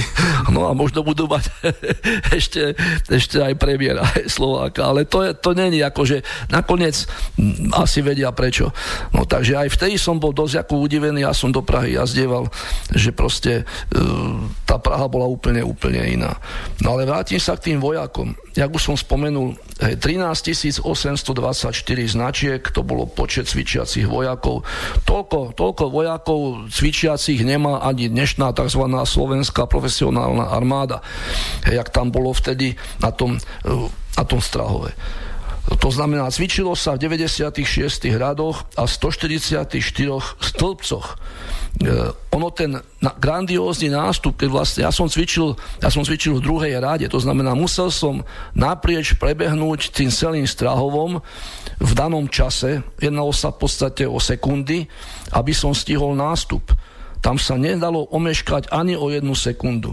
Ale zase múdre hlavy, naozaj ale múdre hlavy, neuvozovka, ale múdre vymysleli, jak to vyriešiť psychicky s tými divákmi. Že vlastne na daný signál, jak som už spomínal, že budem sa k tomu vrácať, SU-7 nalietávalo na Strahovský štadión v takej malej výške, že potom, keď proste odletelo, tak bolo cítiť zápach hej, gerosínu, spáleného paliva, hádam ešte 10 minút. No a teraz ten nálet e, v tej malej výške spôsobil, že všetky zraky sa upútali na oblohu. A kým oni sa dívali na to priletávajúce a ulietávajúce súčko, na tej to myslím bola severná strana, tam sa ľudia házali na zem, pretože nevedeli, čo sa vlastne deje. Oni si mysleli, že je nejaké vojenské cvičenie a že tam proste došlo k nejakému nepríjemnému tomuto úkazu, že to tam na nich spadne, tak tí sa poházali na zem. No a keď odpútali zrak od, od, od e, oblohy, tak my ako cvičenci sme už stali na svojich značkách. Hej. Nešlo im to do hlavy proste, jak to je možné, že za takú krátku dobu sme boli schopní nastúpiť na tie značky. Takže to už bolo, no potom tá skladba, tá skladba bola dosť náročná na, na zdatnosť. Ja som robil toho tzv. nosiča, že na mne ako na náradí cvičil. Hej, ten, čo na mne cvičil, bol odo mňa o 2 kg lach, ľahší. To znamená, niesol som takmer tú istú váhu, jak som vtedy, alebo teda hmotnosť, jak som vtedy dobe mal. Môžete pokračovať, hej, len upravujem mikrofón. Hej, takže e, ja som vlastne v tej dobe e, mal takú kondičku, ako potom už nikdy, nikdy do budúcna, nikdy predtým. Pretože e, ten nácvik ročný, hej, každý deň po skončení teda zamestnania, po skončení prednášok a cvičení sme do tej koniarne a trénovali, trénovali, trénovali. Hej. Proste e, ešte sa vrátim tým, ktorým sa neušlo miesto, že tí boli strašne sklamaní. Proste oni všetci tam chceli vystupovať samozrejme, no lenže ten omezený počet hej, tých značiek predurčoval, ktorí tam proste budú, ktorí tam nebudú. No, takže tí boli strašne naštvaní, že mnohí vlastne mali šancu jediný, jediný krát v živote prísť do Prahy. Hej, že predtým tam nikdy neboli a potom už, potom už možná, možná tiež nie. Takže, takže takto tam asi, asi prebiehalo. No, uh, len sa medzi tým opýtam, že koľko vlastne bolo tých Spartakiát? Mal som pocit, že ste to tu mali niekde, keď sa to zoberie. Uh, tuto niekde? No, ja to ešte... Takže potom bola po tej prvej, to znamená, čo bola po vojne 10 rokov, bola v roku 1960, potom bola v roku 1965, v roku 1975, to som na ja cvičil, 1980 a 85, hej, tá ďalšia, čo mala byť, hej, to bolo vlastne tak nejak pripravované pred prevratom, tak uh, sa dohodlo, že to nebude Spartakiáda celoštátna, ale urobili z toho niečo iné. No a ja len doplním vlastne, že ja som zase bol účastníkom, nie účastníkom cvičiacím, je, to by bolo krásne, ale účastníkom zásobovacím, pretože v roku 1980 som slúžil v podstate ako proviantný náčelník eh, na pluku, eh, ako základák a viem, že my sme zásobovali nielen cvičencov tých našich vlastných, povedzme v Českých Budejoviciach, ale potom, keď sa eh, skutočne vlastne išlo do Prahy a boli tam cvičenci, e, tak to bolo zásobovanie všetkých účastníkov Spartakiády. Neviem, či sme hovorili o tom počte, že koľko tam bolo asi ľudí, to pán plukovník pozore, ale ja zatiaľ aspoň dodám, že totiž toto bolo o tom, že tam boli vytvorené stanové mestečka, tam sa zásobovalo, tam sa varilo z polných kuchyní, pretože došli cvičenci z celého Československa, to znamená aj zo Slovenska, z Moravy, z Čiech, všetci tam boli a to boli tí najzdatnejší vybraní ceste jednotlivé miestne, obecné, okresné, krajské, ja neviem, ako to ináč nazvať, nie že výbory, výbery, ale prebory, proste tí, ktorí naozaj boli ohodnotení ako najlepší cvičenci, najzdatnejší, plus teda armáda, a armáda takisto vyberala svojich cvičencov. A čo dokázala armáda, to vidíte aj na tom obrázku v avíze, že teda doslova tam chlapci lietali, e, hore to ešte možno niečo povie. Čiže opýtam sa na to za prvé, že koľko teda vlastne asi tých cvičencov bolo a, a zase vám vrátim. No, ďakujem. To som už hovoril, to znamená cvičiacich vojakov na značkách bolo 13 824. E, tam, jak je na tej fotke tí, tí ledci s tými rozťahnutými rukami, e, to vlastne boli vybratí z nás hmotnosti najľahší, e, takže ja nie. No a tí boli vyhazovaní z takej trampolíny. Tú trampolínu si vlastne vyrábali e, iní cvičenci zo svojich rúk, no a vyhazovali ich do výšky až 6-7 metrov. Keď keď oni potom po dopade, pretože ďalší chytali do siete, akoby zase do siete z rúk, samozrejme, tam nebolo žiadne náradie, žiadne náčinie, žiadne pomôcky. No tak uh, večer sme ich potom tých chudákov natierali, pretože tí boli celí modrí. Tí boli celí modrí a poudieraní od toho práve, jak dopadali na tie ruky tých svojich kolegov. No ale ja sa vrátim ešte tomu strahu, pretože mnohí z vás tam neboli a asi už ani nebudú. Možná, že niektorí z vás boli na vystúpenie Rolling Stones, alebo teda Elánu, hej, ktorý to tam naplnil do posledného miesta. Ale v tej dobe, keď to prezí, pre, prežívalo Zenit, tak, to, tak Strahovský štadión bol najväčším štadiónom z hľadiska plochy na svete. To znamená, jeho kapacita bola 240 tisíc miest z toho bolo 50 tisíc miest na sedenie. Rozloha cvičiska bola 63 tisíc metrov štvorcových tú svoju podobu, pretože on tiež sa tvoril, nebol taký hneď na počiatku. Tá, tá prvá Spartakiada bola trošku, trošku na menšom, ale ale svoju súčasnú podobu získal v rokoch 1948 až 1975. Je, je úžasné, ako v tej dobe oni dokázali ozvúčať takú obrovskú plochu aby nedochádzalo e, k meškaniu zvuku. Ja napríklad som mal to šťastie, nešťastie, som cvičil na, na reproduktory boli vy, e, vyrobené tak, že boli akoby šachty pokryté takými výkami hej, z liatiny. A ja som na tom, na tom výku cvičil. No samozrejme, že po každom tom, tom vystúpení som chvíľku nepočul, pretože to húkalo, revalo, hej, priamy tento, ale, ale dokázalo sa, že, že počuli e, neskleslenie diváci a počuli neskreslené tí, tí svičiaci, čo bolo podstatné, pretože keby to tak nebolo, no tak samozrejme sa nepodarí ten zosúladenie urobiť.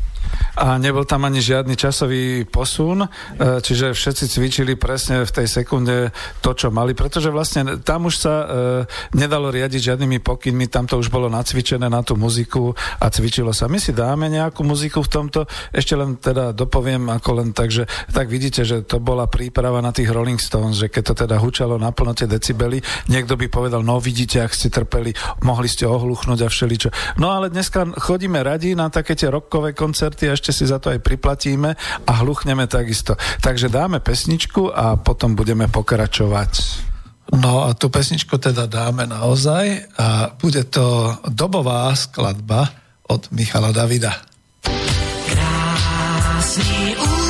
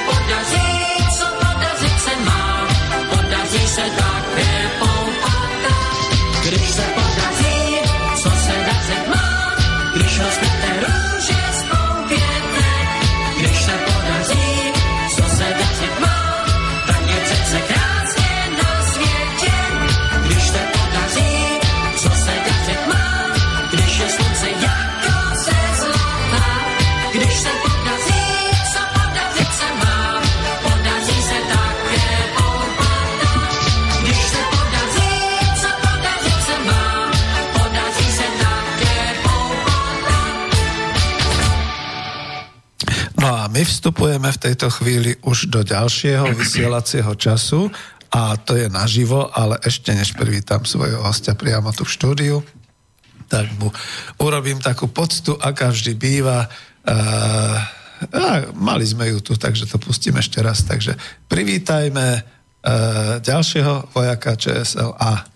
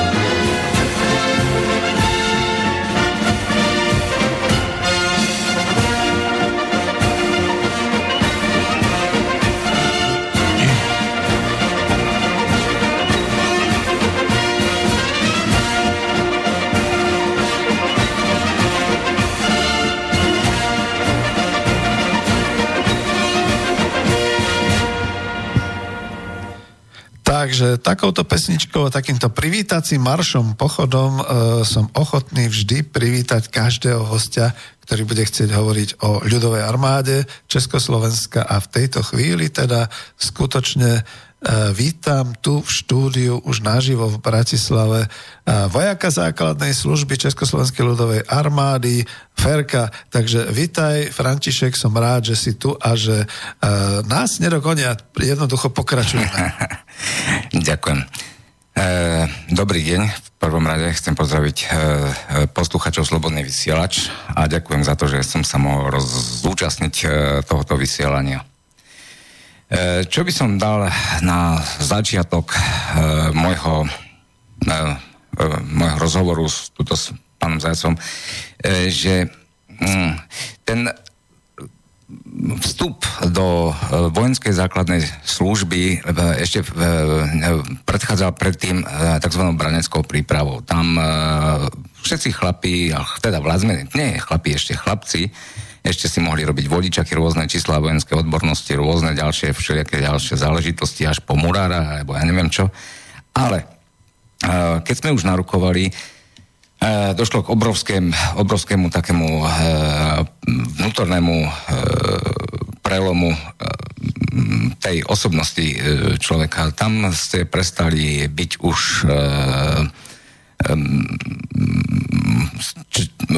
súčasťou rodiny, ale už potom ste sa stali súčasťou rodiny inej, tej vojenskej. A e, niekedy tie, pre ne, ne pre všetkých to bolo jednoduché. Tí ľudia boli zvyknutí z civilu e, žiť v takých veľmi dobrých, e, pokojných, e, až priam rozmaznávacích e, podmienkach. Dneska sa hovorí pohodových. No, dajme tomu. A zrazu zmena. Hej. Museli sme byť všetci rovnako oblečení, museli sme všetci dodržiavať e, všetky predpisy rovnakým spôsobom, a, ani viac, ani menej. No a um, tam došlo potom už e, k takému zvláštnemu nejakému prerodu. Spočiatku sme boli z toho strašne všetci vyľakaní, ale e, keď sme tak po týždni, po dvoch už zistili, že on to ide, Hej, že dokážeme ubehnúť nie kilometr, ale dokážeme urobiť, ubehnúť 5 kilometrov, potom 10, potom 15, 20 plnej výzbroji a za najväčšie horúčav a s, s batohmi a tak ďalej. A dalo sa to proste všetko zvládnuť, že sme si uvedomili vlastnú hodnotu. To sme si do tej doby nemali ako uvedomiť. No a e, poviem tak, že ľudia tam trošku frflali na to politické školenie mládeže a tak, že stále nám niečo tí, tí dôstojníci niečo nám vtlkajú do hlavy a tak ďalej, ale tak nejak podvedome sme cítili, že no, čo si na tom musí byť pravdy, pretože um, sme uh, boli súčasťou uh, obrany štátu, a nielen obrany, ale ako hovoril aj túto pán Pálko, že sa ľudia za za viac tak e, dostávali do, do, do takých systémov, ako je e, ochrana treba pri živelných pohromách. My osobne sme zažili, že sa niekto stratil, tak sme vedeli dohľadať od cukrovkára, ktorý potreboval inzulín, až po nezvestné osoby, ktoré sa či už zamotali v mestách, alebo sa zamotali v horách a my sme mali na to proste vybavenie, nehovorím, že zrovna vrtulníky, my sme mali trošku jednoduchšie proste riešenie, mali sme tam psov, psovodov, proste páca, našli sme ho okamžite, bolo to vybavené, dali sme ich matkám, dali sme ich e, do nemocnice, ako bolo treba. No, ja osobne som sa nezúčastnil tej Spartagiaty, čo mi je teda ľúto, ale zase na druhej strane zase na druhej strane som uh, sa mohol viacej venovať no, poviem to, obrane štátu, eh, výcviku, poradovej príprave, a vôbec všetkým tým e, e, veciam okolo toho vedeli sme, aký granát na čo, e, vedeli sme, aké zbranie majú na druhej strane. Zborku, rozborku, zbranie? No to mi ani nehovor, prosím ťa, to, sa, to, to, to sme robili asi najčastejšie. Ale to aj bolo... po tme a aj zo spánku. No, no, to je jedna vec a druhá vec, väčšinou sme to robili, keď sme čistili zbranie, lebo sa, sme často chodili na strelnice, tá zbraň musela byť proste v našich rukách taká, ako bolo treba, nie že strieľať tam kade tade, ale fakt, že namierim, trafím, konec. A mm, samozrejme po týchto výcvikoch rôznych, e, či už e, potom aj taktickej príprave, tie samopaly boli tak strašne za, znečistené blatom, pieskom a ono to strieľalo, napriek tomu frkala hlina do všetkých strán, to, to, to nebolo niečo neuveriteľné. Báli sme sa, že nám utrhne hlavne nikomu sa nič nestalo. Tie, tie zbrane boli tak našou výrobou, československou vyrobené, že to bolo úžasné. Bolo to červené ako líška, keď nám to zhrdzalo a potom sme to museli vypucovať. Ale šlo to. No a to, ja si myslím, že e, e, taký podvedomý, tichý patriotizmus, dneska sa tomu hovorí patriotizmus, kedy sa tomu hovorilo vlastenectvo, Nemýlim sa? Ale správne, ja si myslím, no, že stále to treba volať vlastenectvo, lebo patriotizmus to, to je americký také výraz, to je amerikanizmus. Jasné, jasné, jasné. Ale vieš, ono, zo, význam zostáva. Ale je lepšie to slovo vlastenectvo. A my sme sa tak nejako cítili a videli sme občas nad tými našimi hlavami lietať všeličo.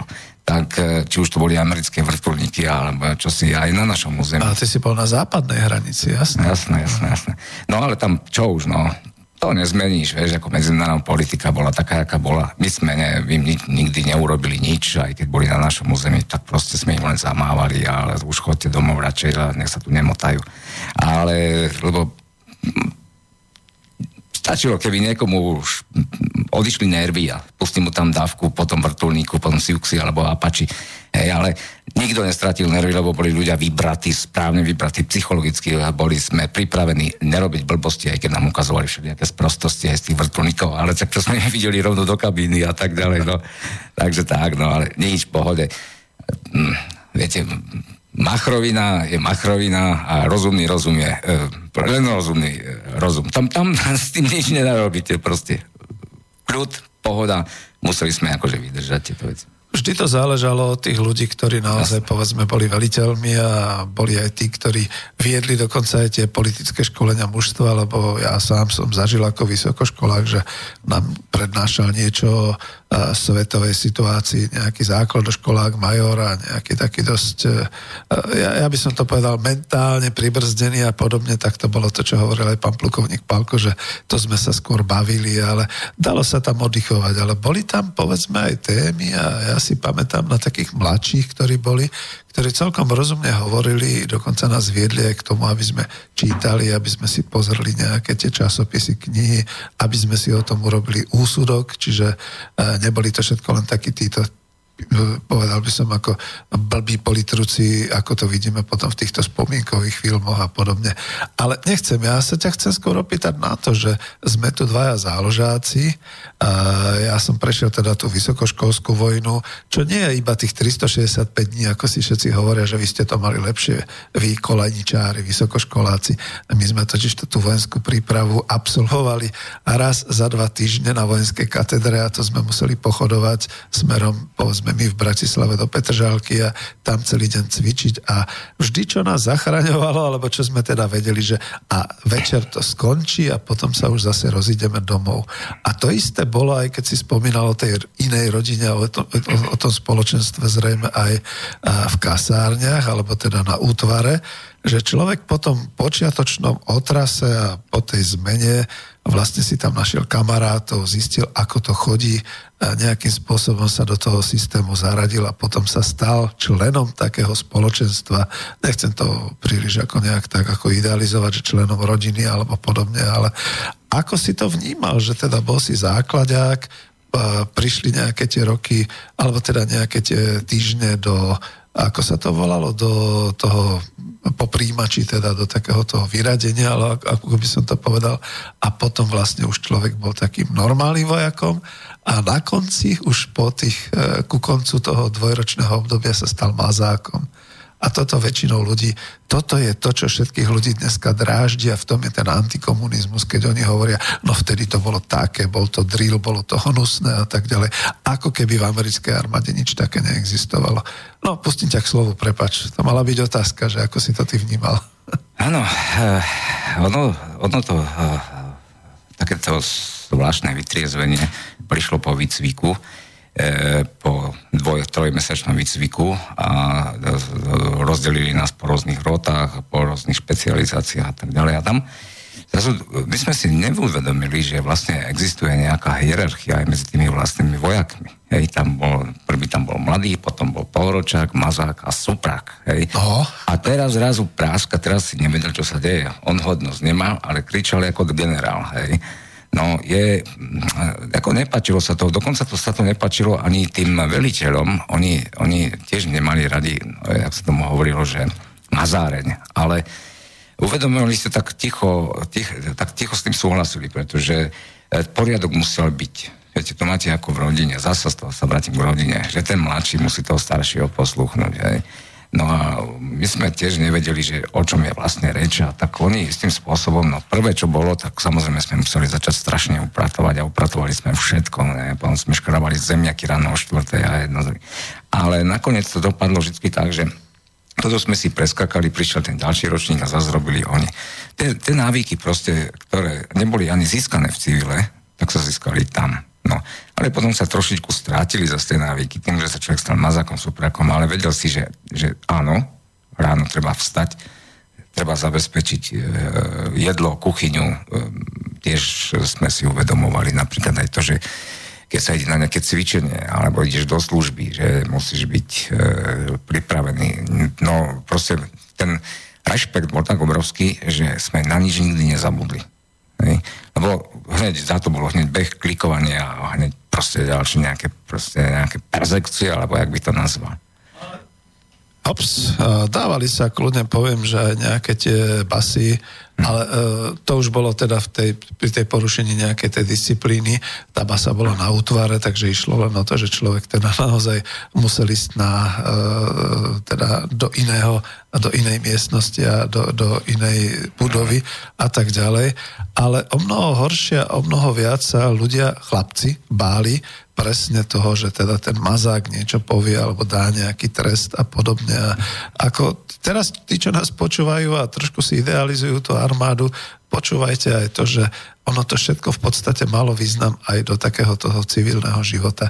Človek si uvedomil, kde má nejaké hranice, uvedomil si, že s kým sa dá bojovať, kde je niečo dané.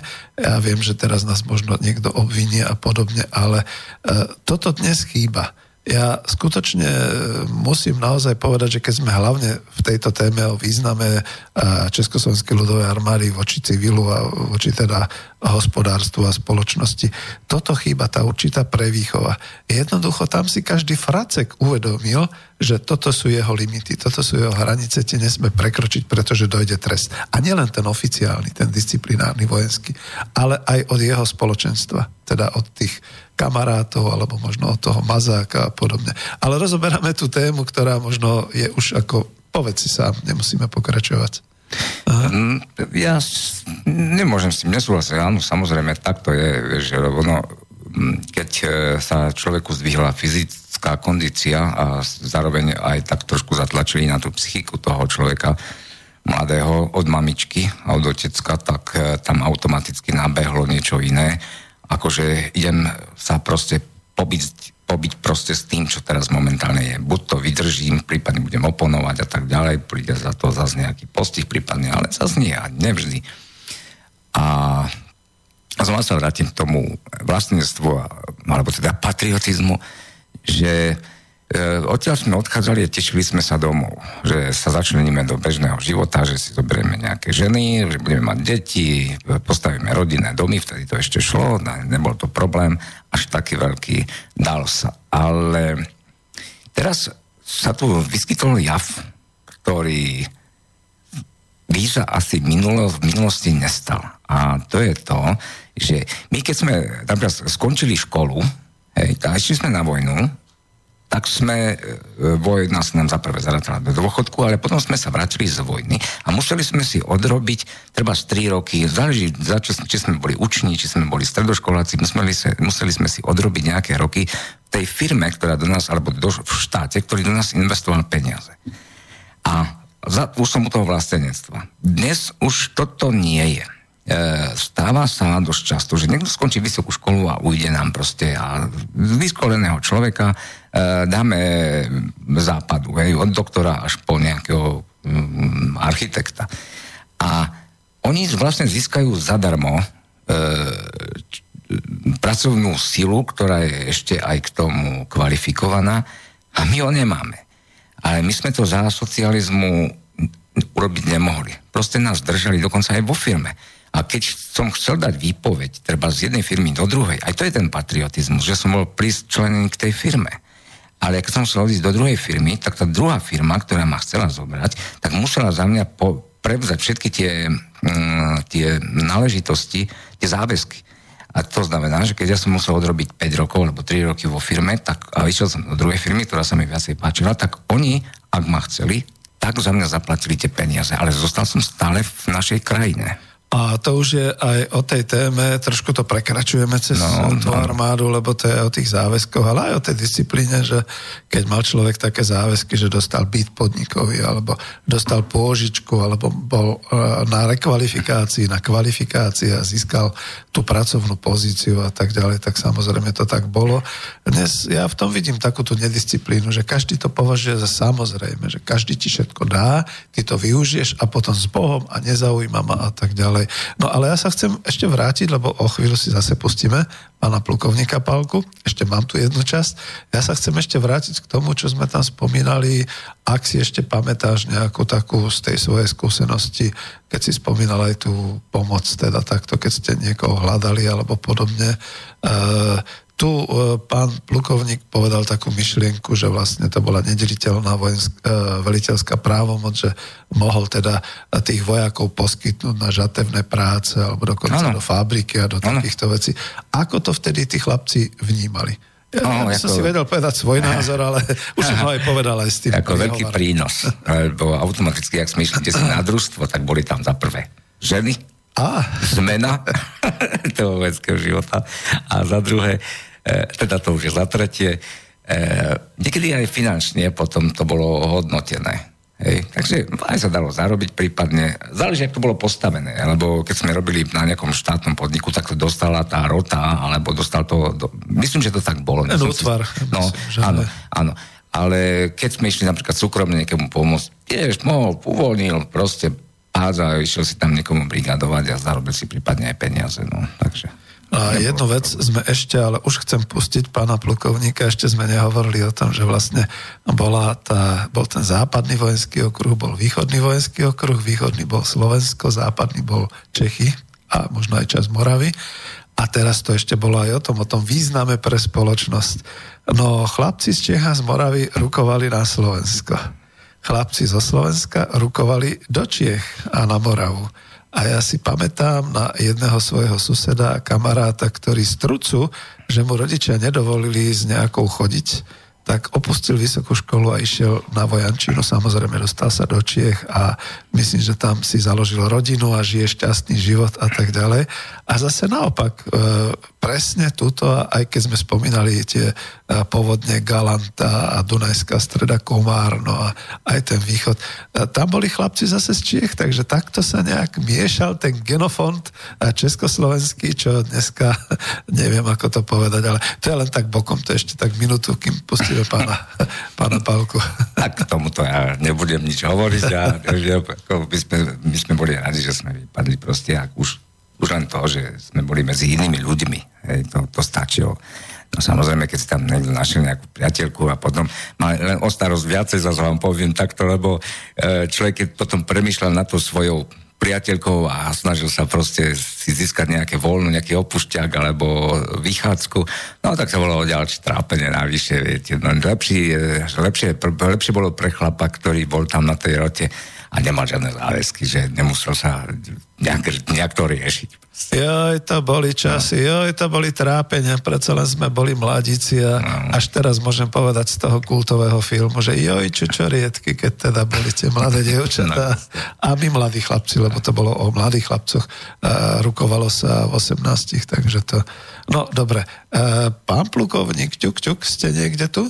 No a sme späť po pesničke, takže zase dávam slovo uh, pánu plukovníkovi Palkovi. Plukovníkovi Československej ľudovej armády, to musím vždy povedať.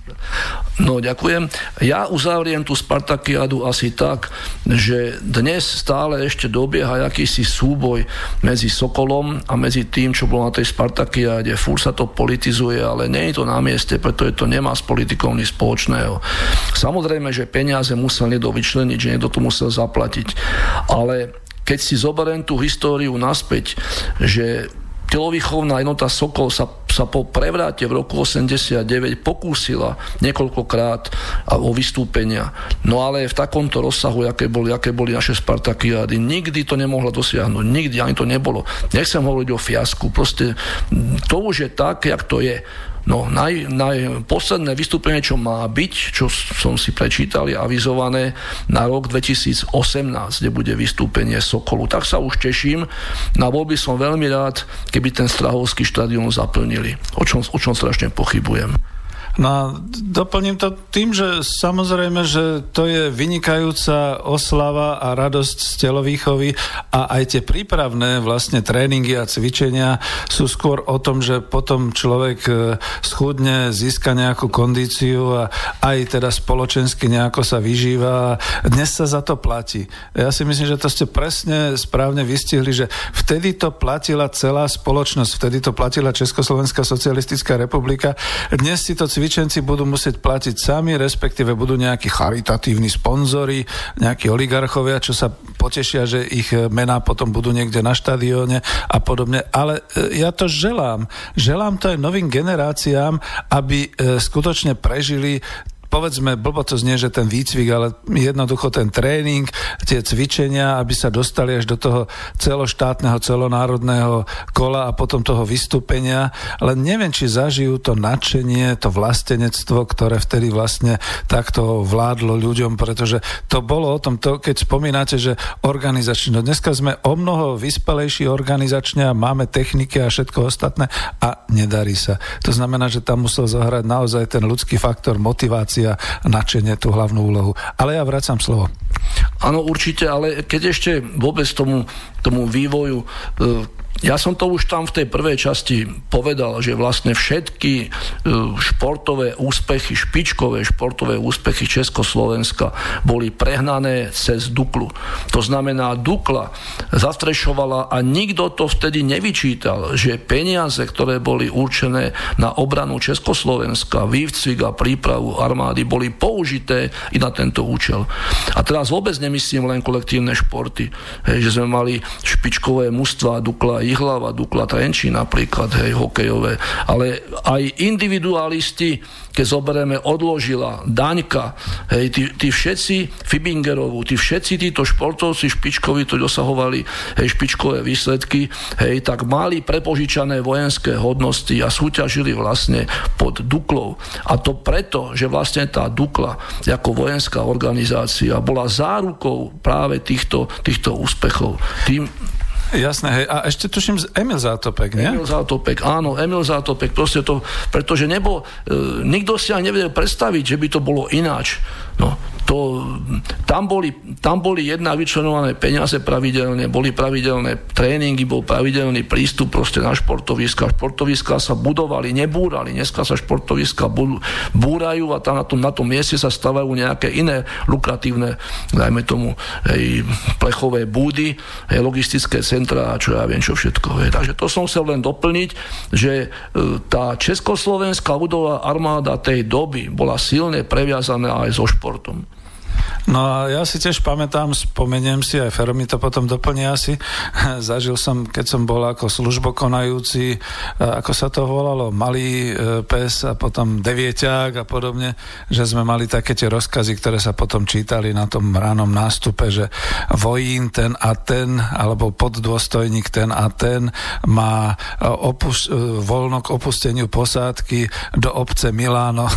A bolo to tam aj, že futbalový medzištátny zápas a podobne. Čiže oni, tí reprezentanti, boli vlastne aj medzi nami normálne základ do, jak, ako to povedať, základiaci, ktorí absolvovali svoju vojenskú službu a nebolo to tak, že my by sme im, no možno niekto závidel, to záležalo od ľudskej povahy, ale samozrejme, že my sme to želali, my sme boli hrdí, že máme na pluku nejakého dobrého futbalistu alebo hokejistu alebo lyžiara a všeličo ostatné, takže toto je. No ale ja som vám zobral prudko slovo, takže vraciam naspäť. Nie, nezobral, to je v poriadku. Ja ešte hneď prejdem na to, čo je blízke k tomu športu a to je kultúra. Tiež tam zmienka bola v tom prvom dieli, ale to chcem, chcem upozorniť, že dnes tí, dnes tí ľudia, ktorí vyzývajú hej, vlastne k dehonestácii toho minulého obdobia, tie tzv. celebrity, alebo jak ich, jak ich nazývajú bratia Česi, že praská kavárna, tí všetci prešli vojenskými armádnymi súbormi. Všetci do jedného sa môžete podívať, najväčšie rebeli, ktorí tu sú medzi nami už pokročilého veku, tie 60 a vyššie, všetky prešli vojenskými armádnymi súbormi. A nie je to náhodou, pretože tam mali záruku, že ich bude kto aj počúvať a na nej sa pozerať, pretože chodievali po útvaroch, útvar sa nahnal, hej, a útvar musel tam prísť a počúvať. Takže mali obecenstvo zaručené, nemusela to byť lotéria. No a samozrejme, že to bolo, že to bolo pre tých vojakov gratis, tam sa neplatili žiadne, žiadne stupenky ani lísky. Takže to som chcel ešte uzavrieť tomu športu aj tú kultúru, že môj pohľad na kultúru je absolútne, absolútne iný. A určite tá vtedajšia kultúra bola väčším európskym prínosom, ako je tá dnešná nekultúra. No a neboli to len umelecké súbory e, zamerané na nejakú len pop music alebo podobne, asi pamätám aj na vážnu hudbu a e, viete, ako, ja to zoberiem tak zo, základu zo, základo, zo základackého pohľadu, že e, boli rôzne koncerty naozaj sme povedzme boli v nejakom tom čase osobného voľna vyzvaní, príďte, je to tu, e, každá posádka mala takú tú veľkú kinosálu, kde bolo možné, alebo to bolo aj amfiteátor a, a podobne. No a samozrejme, okrem toho, samozrejme, že sme mali najradšej pop music, teda akože takúto hudbu, okrem toho, že tam vystupovali a že bola hudba a podobné veci, no veď vojaci, veď sme tam videli tie naše krásne blondiaté dievčatá, e, nádherne vyš vyšponované, no veď ktorý vojak by nezatužil. To nebolo, že zase by niekto mohol tak povedať antikomunisticky, že hnali nás tam a museli sme byť. My sme sa tešili, my sme vyhľadávali, kedy už bude ten, kedy bude ten koncert. E, náčelníku, povedzte nám, e, bude to zajtra, alebo nebude to zajtra, chystá sa dážď. No náčelník povedal, no dobre, tak to dáme do kinosály. A bolo to vystúpenie v kinosále. A to len tak na osvieženie. No ale povedal ste veľkú pravdu, pretože toto presne prebiehalo hej, cez druhú svetovú vojnu. Že hlavne tie západné armády vysielali umelcov, či už z Hollywoodu alebo z niekade a tí vlastne obveselovali vojsko. Hej, trošku im zlepšovalo ten morálne politický profil, by som to nazval, pretože predsa len je to silná, silná sila na relax. No ale toto by som uzavrel a ešte by som chcel to posledné, čo mám tu poslednú dlžovú pred ľuďmi, čo som tam trošku trošku zabudol v tom prvom vystúpení, pretože hovoríme komplexne o prínose Československej ľudovej armády proste pre, e, pre národné hospodárstvo. Ja nechcem používať štát, pretože štát pod tým sa schová všetko možné, ale pre národné hospodárstvo. Proste pre nás všetkých. A je to zahraničná pomoc, alebo zahraničná vojenská pomoc v zemiach tretieho sveta. Zase som použil, čo sa používalo vtedy, tretí svet. Dneska dneska ten tretí svet je prvý svet, pretože do krajín tretieho sveta patrila aj Čína. No a dneska Čína je líder v, v určitých, by som povedal, smeroch. No a je to zem plná prekvapení. Takže táto vojenská pomoc v zemiach tretieho sveta bol obrovský prínos valút do štátu. To znamená, že my sme tých možností až toľko nemali. Vyvážali sme samozrejme, jak som tam hovoril o tých komplexoch, vyvážali sme pivovary, vyvážali sme valcovacie trate. Hej. Proste boli sme exportom zaujímavých komodít. My Československo. Áno, my Československo, ale tuto, toto sa jedná vyloženie vlastne o vyvážanie know-how. Ja keď trošku do čísiel budem brúsiť, aby ste mali predstavu, že nehovorím o dvoch, troch nešťastníkoch vyslaných niekam. My sme mali v Líbii v tej dobe 3000 vojenských expertov a špecialistov a čo predstavovalo spolu s rodinami 5000 ľudí. To je sila. Mali sme ľudí v Afganistáne, v Sýrii, v Iraku, v Vietname, na Kube v Egypte. Ten Egypt bol tak lukratívny, že oni sa chudáci domáhali aj po prevrate v roku 89, aby to pokračovalo ďalej, pretože tam sme mali strašne silné zázemie. My sme, my sme napríklad sa dohodli vtedy so Sovietským zväzom, že oni budú mať pod patronáciou, pod kurátorstvom stredné vojenské školy a my vysoké školy. My sme mali, my sme mali pobočku vojenskej akadémie Brnenskej v Alexandrii tam, tam tiekli odtiaľ strašné peniaze. My sme boli e, najväčšími vedátormi a skúmateľmi ako egyptológovia. Ja som tam bol dvakrát vlastne spal som v tej časti ubytovacej, kde bol ten ústav egyptológie. My sme pomáhali stiahovať, keď sa, stiahoval, keď sa budovala Asolánska priehrada, tak ten celý projekt stiahovania tých masívnych svoch hej, z, tej, z tej doby faraónov. Na tom pracovali naši ľudia. Takže výsledky našej práce boli po celom svete. A samozrejme, že to bolo pod, vojen, pod vojenskou záštitou, pretože popri tom sa zviezol aj obchod, obchod s zbraňami, hej, ktorý bol veľmi lukratívny. No a e, samozrejme z toho tekli veľké peniaze a tie sa použili, použili potom na iné účely tu vlastne v tom vtedajšom Československu. Tak to som chcel len doplniť, že tie peniaze, ktoré armáda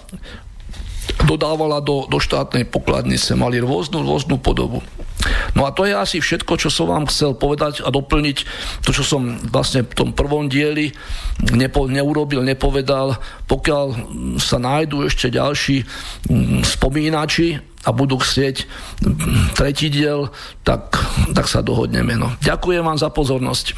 Ďakujem a ja doplním ešte túto poslednú časť o to, že samozrejme, že e, zabúda sa na jednu vec, že tak ako Československá socialistická republika bola určitým spôsobom takou určitou veľmocou pre tie krajiny tretieho sveta, že sa vyvážali investičné celky, vyvážali sa výrobné nástroje, výrobné stroje. E, samozrejme, že dnes to môže človek odsudzovať, že áno, a vyvážali ste im aj zbrane, lebo to a, a učili ste ich, učili ste ich bojovať a učili ste ich strieľať a podobne. Za prvé, boli to vtedy spriateľené krajiny, za druhé, bola to studená vojna, to znamená, Američania mali nejaké svoje oblasti, e, ktorým pomáhali e, Nemci a vtedajšie už NATO malo svoje oblasti a my sme mali svoje oblasti a žiaľ teda po tom roku 1990 sa to celé rozbilo a vidíte, napriek tomu, že bola studená vojna, napriek tomu, že hrozilo naozaj skutočne nejaké to nebezpečenstvo atomového útoku a atomovej vojny. Nakoniec vlastne až v, tej ob- v tom období demokracie a mieru prebehli všetky tie vojny na Strednom východe a, a rozbitie Líbie, Sýrie, Iraku, e, vojna Irak, Irán a tak ďalej. To všetko bolo už za súčasnej modernej demokratickej spoločnosti, keď ten komunizmus vraj už neexistoval. Takže o čom to budeme hovoriť? A k tomu ešte, aj keď ste sa rozlúčili, ja predsa len vás nepustím, lebo ste povedali jednu myšlienku, že uh, budete alebo vyzývate aj ďalších, ktorí by chceli takto pospomínať, takže um, ne, nechcem to teraz slubovať alebo hovoriť. Pokiaľ budeme chcieť ďalšiu reláciu, budú to zrejme maily. Ja v živom vystúpení potom zrejme budem ešte odpovedať aj na tie maily. Budem možno niečo, nie že slubovať, ale hovoriť. Uh, môžeme ešte rátať potom nejak s vašou účasťou? No určite, keď sa toho dožijem a bude to pre mňa príťažlivé, ja chodím na relácie do takého obdobia, ktoré som zažil. Ja nerád proste berem informácie v tretie ruky, pretože oni nemusia byť úplne pravdivé. Alebo z časti tak, že niečo načítam, ale väčšinou to je to, čo som vlastne na vlastnej koži zažil. A to už, jak povedal pán Zajac, ono dneska sa hovorí, že vlastne tretia svetová vojna prebieha v Sýrii, že je to vlastne vojna dvoch, hej, vojna proste dneska už nesovietského väzu, ale vojna Ruska a Spojených štátov, hej, ktorá sa vedie aj podpásovým spôsobom spôsobom, nemusíme si hovoriť, kto koho podporuje, hej, kto tam proste vyváža zbranie a nielen zbranie, ale proste aj narkotika a iné produkty, hej, poza chrbát a niečo iné hlása.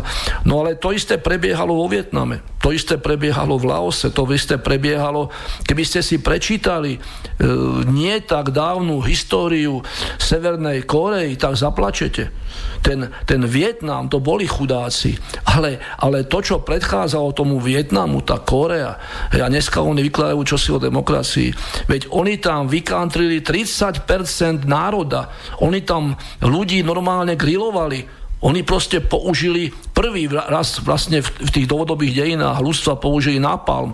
Nie v, vo Vietname, ale práve v tej Severnej Koreji. Ale dneska sa oni divia, že sa proste, oni bránia, Severná Korea, že sa proste pripravuje na ďalšie stretnutie a že už nepripustí všetky takéto štáty, pomerne malé, to nie je veľký štát, hej, vedia, že pokiaľ nebudú vlastne atomové zbranie hej, a nebudú aj oni určitou, by som povedal, výstrahou a prstom zvyhnutým, tak nemajú šancu prežiť. Nemajú šancu prežiť, pretože proste Spojené štáty ako najväčší agresor sveta ich prevalcuje, pretože všade má svoje záujmy. Všade proste, kde príde, tam má svoje záujmy, všade šíri demokraciu a slobodu. No a potom to tak dopadá, že, že národ no, nechcem, nechcem ísť do ďalších, pretože už to boli tie miesta vymenované, nemusíme hej, každé rozoberať. Ja som na, na mnoha, v mnoha tých miestach bol, bol som v Líbii, bol som v Líbii, keď e, Líbia bola vo veľkom, veľkom rozkvete, keď proste Kadáfi e, vlastne ako najväčší líder a vodca Afriky, pretože on sa snažil vytvoriť africké spoločenstvo národov. No a ľudia mu verili však mali aj za čo.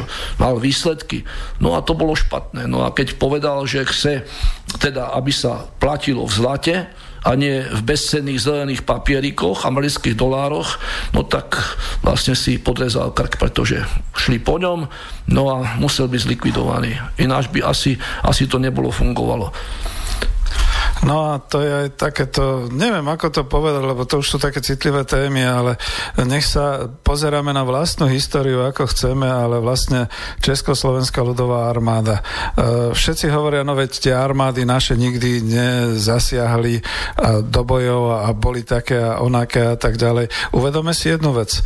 Za prvé, odstrašovali sme. Za druhé, vedeli sme, boli sme pripravení brániť sa. Nie armáda samotná. Vidíte, ja to na inom fronte hovorím o ekonomike a politike, teraz to použijem aj na armádu. To nie armáda zlyhala. Zlyhala tá politika tých politických elít, ktoré niečo chystali, niečo e, rozoberali, nejak sa dostali do nejakej svetovej situácie a nezvládli ju. Lebo ešte jedno chcem, my sme sa už síce akoby lúčili, ale týmto to dokončím. A vy ste potom spomínali aj o tom, že vlastne ten posledný e, armádny generál, ktorý bol, ktorý bol ešte aj na prelome tých rokov 1990. Veď eh, to nebolo, že by armáda sa vzdala a že proste vychádzali by s rukami nad hlavou a hovorili, my sa vzdávame, teraz tu bude demokracia a tak ďalej. Bolo to trošku inač. Ale neviem, či si to nenecháme na... Áno? Áno? A chcete hneď? Dobre, takže predsa len ešte e, vám nechám slovo. No musím doplniť, ja nie náhodou som začal tou akousi svojou definíciou, kto to je vojak. Ja končil som to vlastne tou vetou, že vojak sa snaží napraviť to, čo zbabral politik. Hej, ono to mnohokrát nejde. Hej, by som povedal, že to skoro vôbec nejde. Pretože ten politik je alibista. Ten z toho vyndia ako víťaz nakoniec, no a ten vojak môže skončiť v hrobe. A to je, to je práve tá tragédia na tom všetkom. Že proste pochopiť vôbec, hej, prečo je vojna, prečo to funguje, ako funguje. Treba trošku na to hĺbšie, no a treba to spojiť, ako hovoril pán Zajac, proste s tou ekonomikou, s tými záujmami. Hej. No a to je, to je potom už nie o vojne, ale o politike, hej, pretože samozrejme, že to, je, že to je pokračovaním vlastne politiky. Každá vojna jedna je rozdeľovanie sveta, porcovanie proste, hej, naporcovali Afriku, naporcovali iné kontinenty a to vždy bolo výsledkom, výsledkom proste svetových vojen. No dneska, chvála Bohu, hej, tu až tak veľmi nehrozí, pretože vedia, čo by sa stalo, keby, keby vznikla tretia svetová vojna, že by už nemohla byť akási zdržiavacia reakcia, ale na konvenčných zbraniach to asi ťažko, by bola zrejme nukleárna, no a tu už by bol vlastne koniec sveta, koniec lusta, pretože ani zahrabanie sa 100 metrov pod zem nepomôže. Raz tam odtiaľ musí vyliesť, tento sa tam zahrabe. Tak to som chcel povedať, že treba sa na armádu dívať vždycky očami tej doby. Očami tej doby. Očernovať dokážu všetci, ale, ale tí, ktorí v tej dobe žili, tak tí veľmi dobre vedia, hej, kto to bol a prečo to bolo tak. Hej, to nebola náhoda.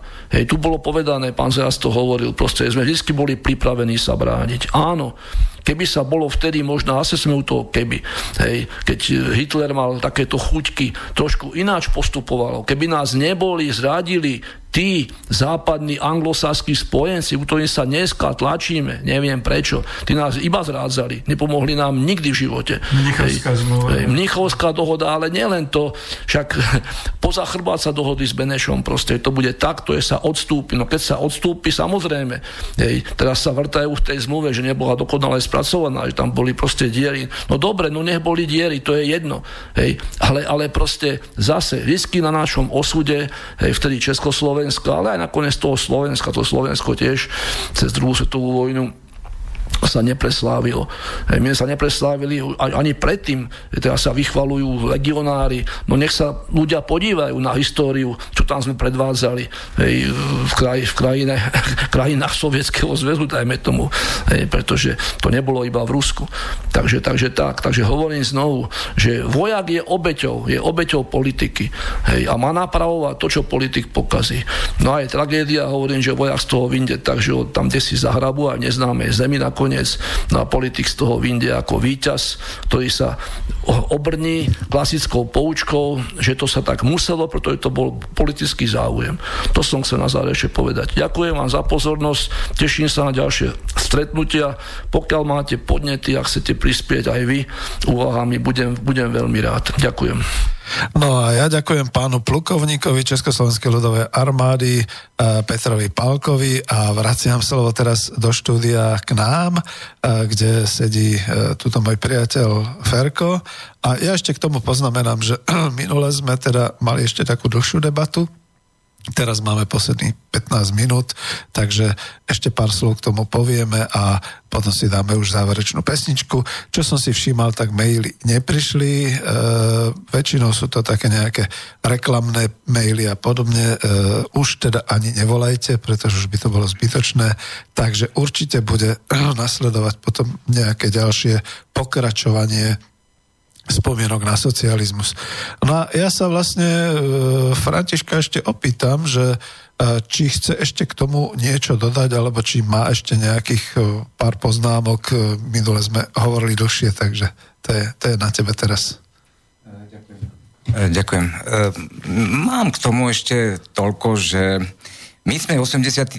rok prežívali tak tak, s takou nádejou. 88. perestrojka, glasnosť a tak ďalej a tak ďalej. Varšavská zmluva. Že sa čo si bude diať ešte tak trošku viac na uvoľnenie hraníc, alebo že nebude ten svet tak milita- militarizovaný, ako bol, lebo bol proste východ-západ a sme si mysleli, že keď pán prezident Gorbačov eh, proste eh, odstiahne vojska z východných blokov, takže už NATO sa tiež stiahne a verili sme tomu naivne všetci.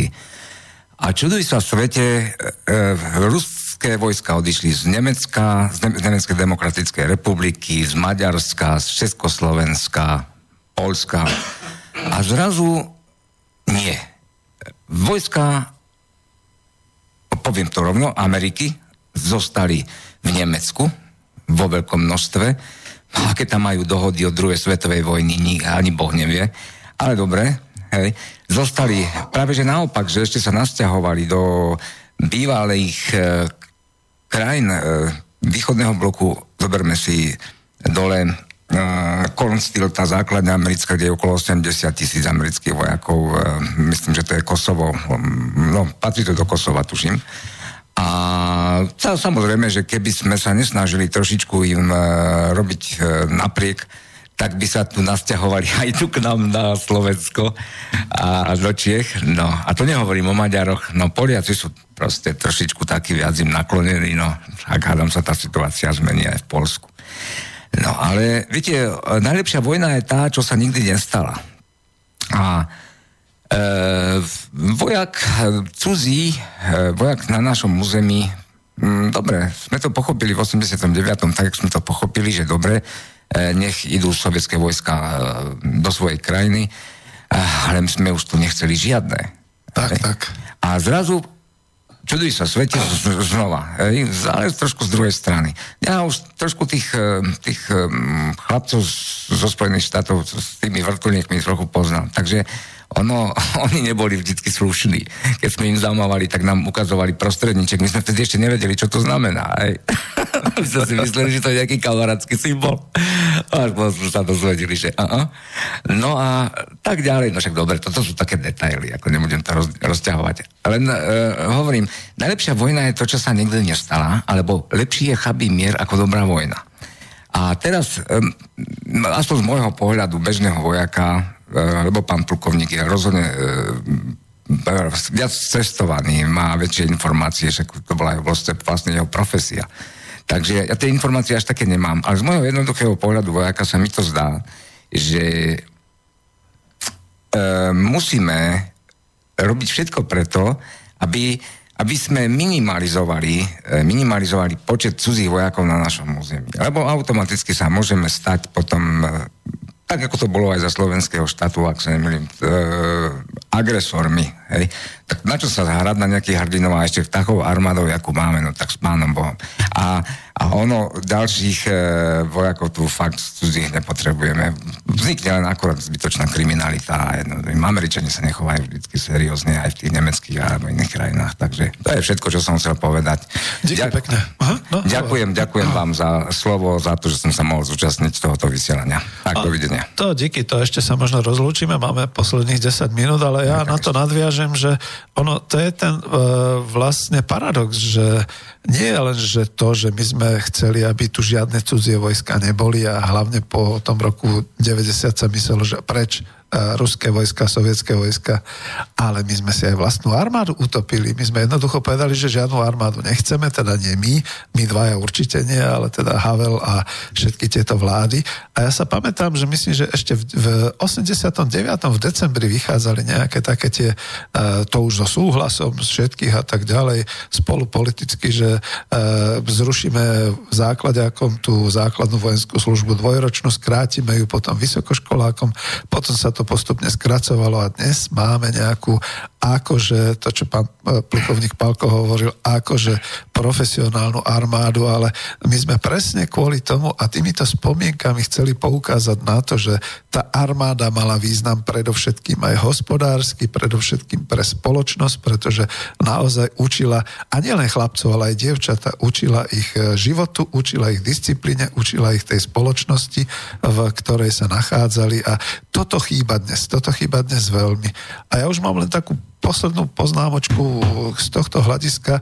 Odznelo tu, že teda zlyhali vždy politické elity a že armáda v podstate e, nezlyhala. Chcem to potvrdiť. Za prvé, armáda skutočne vstúpila aj do Slovenského národného povstania, to je prvá vec.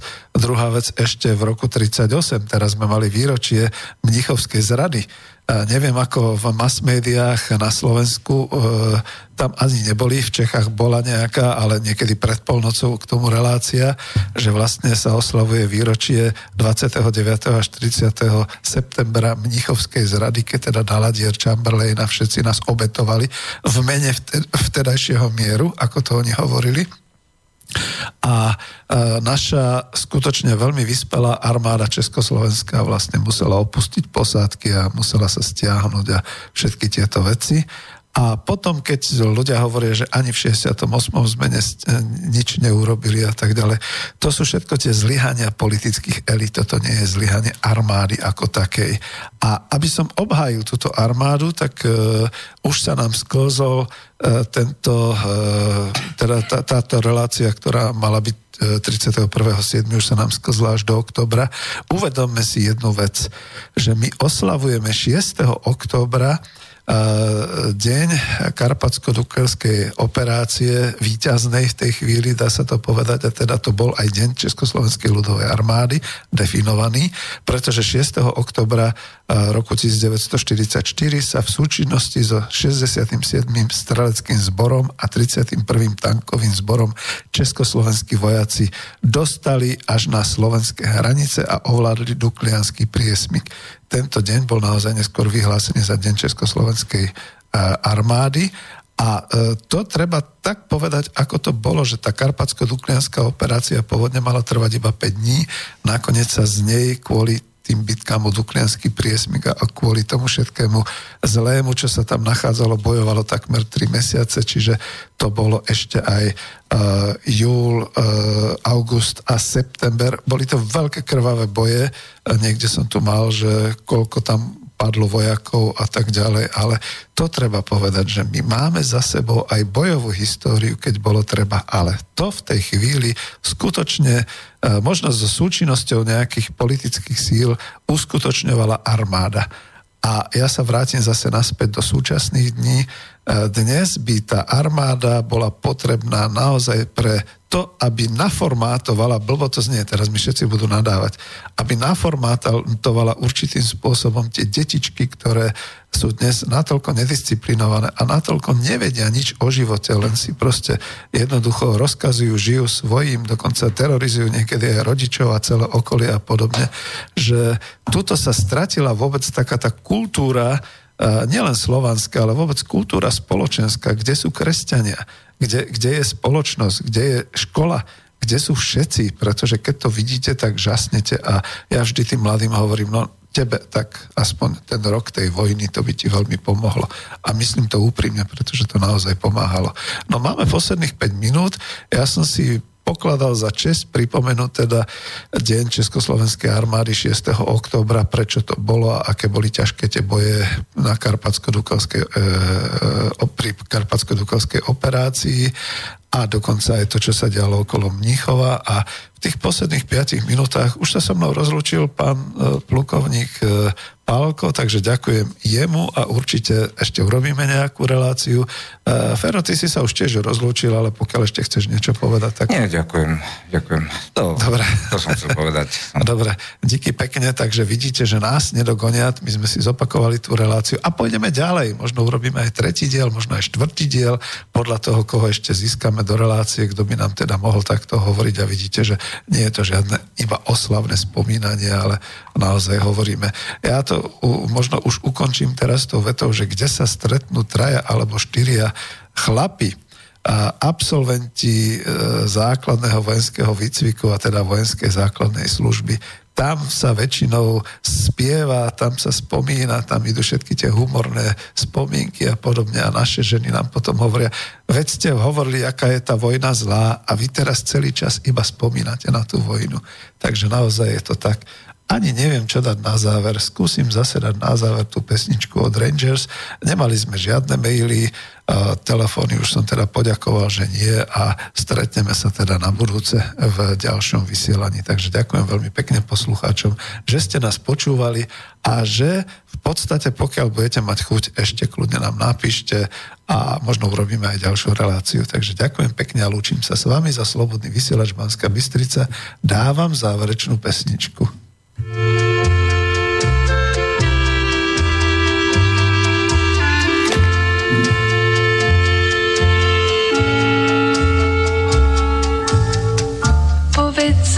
otec, ty predsa všetko vieš a všetko poznáš, to, čo je vôkol nás. Povedz mi, otec, jak vyzerá čas, ako rieka, čo prúdom sa valí, ako z oblakov, keď padá sneh, ako búrka, čo buráca v diali, ako plač, čo sa premenil v smiech, tak znie ten čas. Znie ten čas. Tak znie ten čas.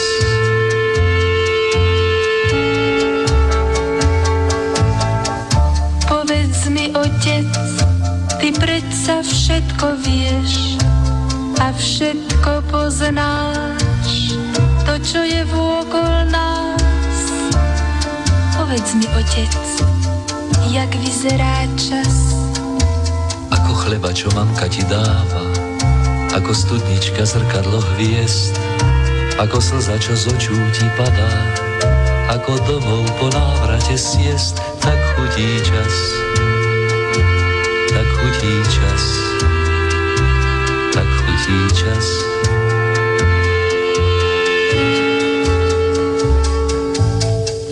Povedz mi, otec, ty predsa všetko vieš a všetko poznáš, to, čo je vôkol nás. Povedz mi, otec, jak vyzerá čas. Ako belostné višňové kvety, ako stáročná pavúčia tma, ako kora pre kozmické lety, ako ľudia jak ty, ako ja, tak vonia čas. Tak vonia čas. Tak vonia čas.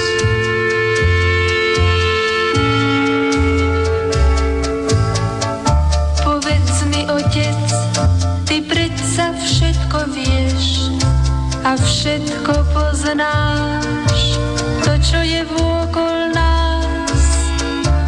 Povedz mi, otec, jak vyzerá čas. Teraz vieš asi čas, ako vonia, ako chutí a tiež ako znie.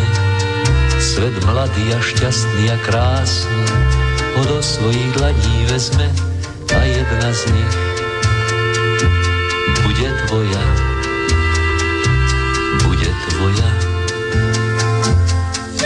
Spoznáš sama jak čas, jak vyzerá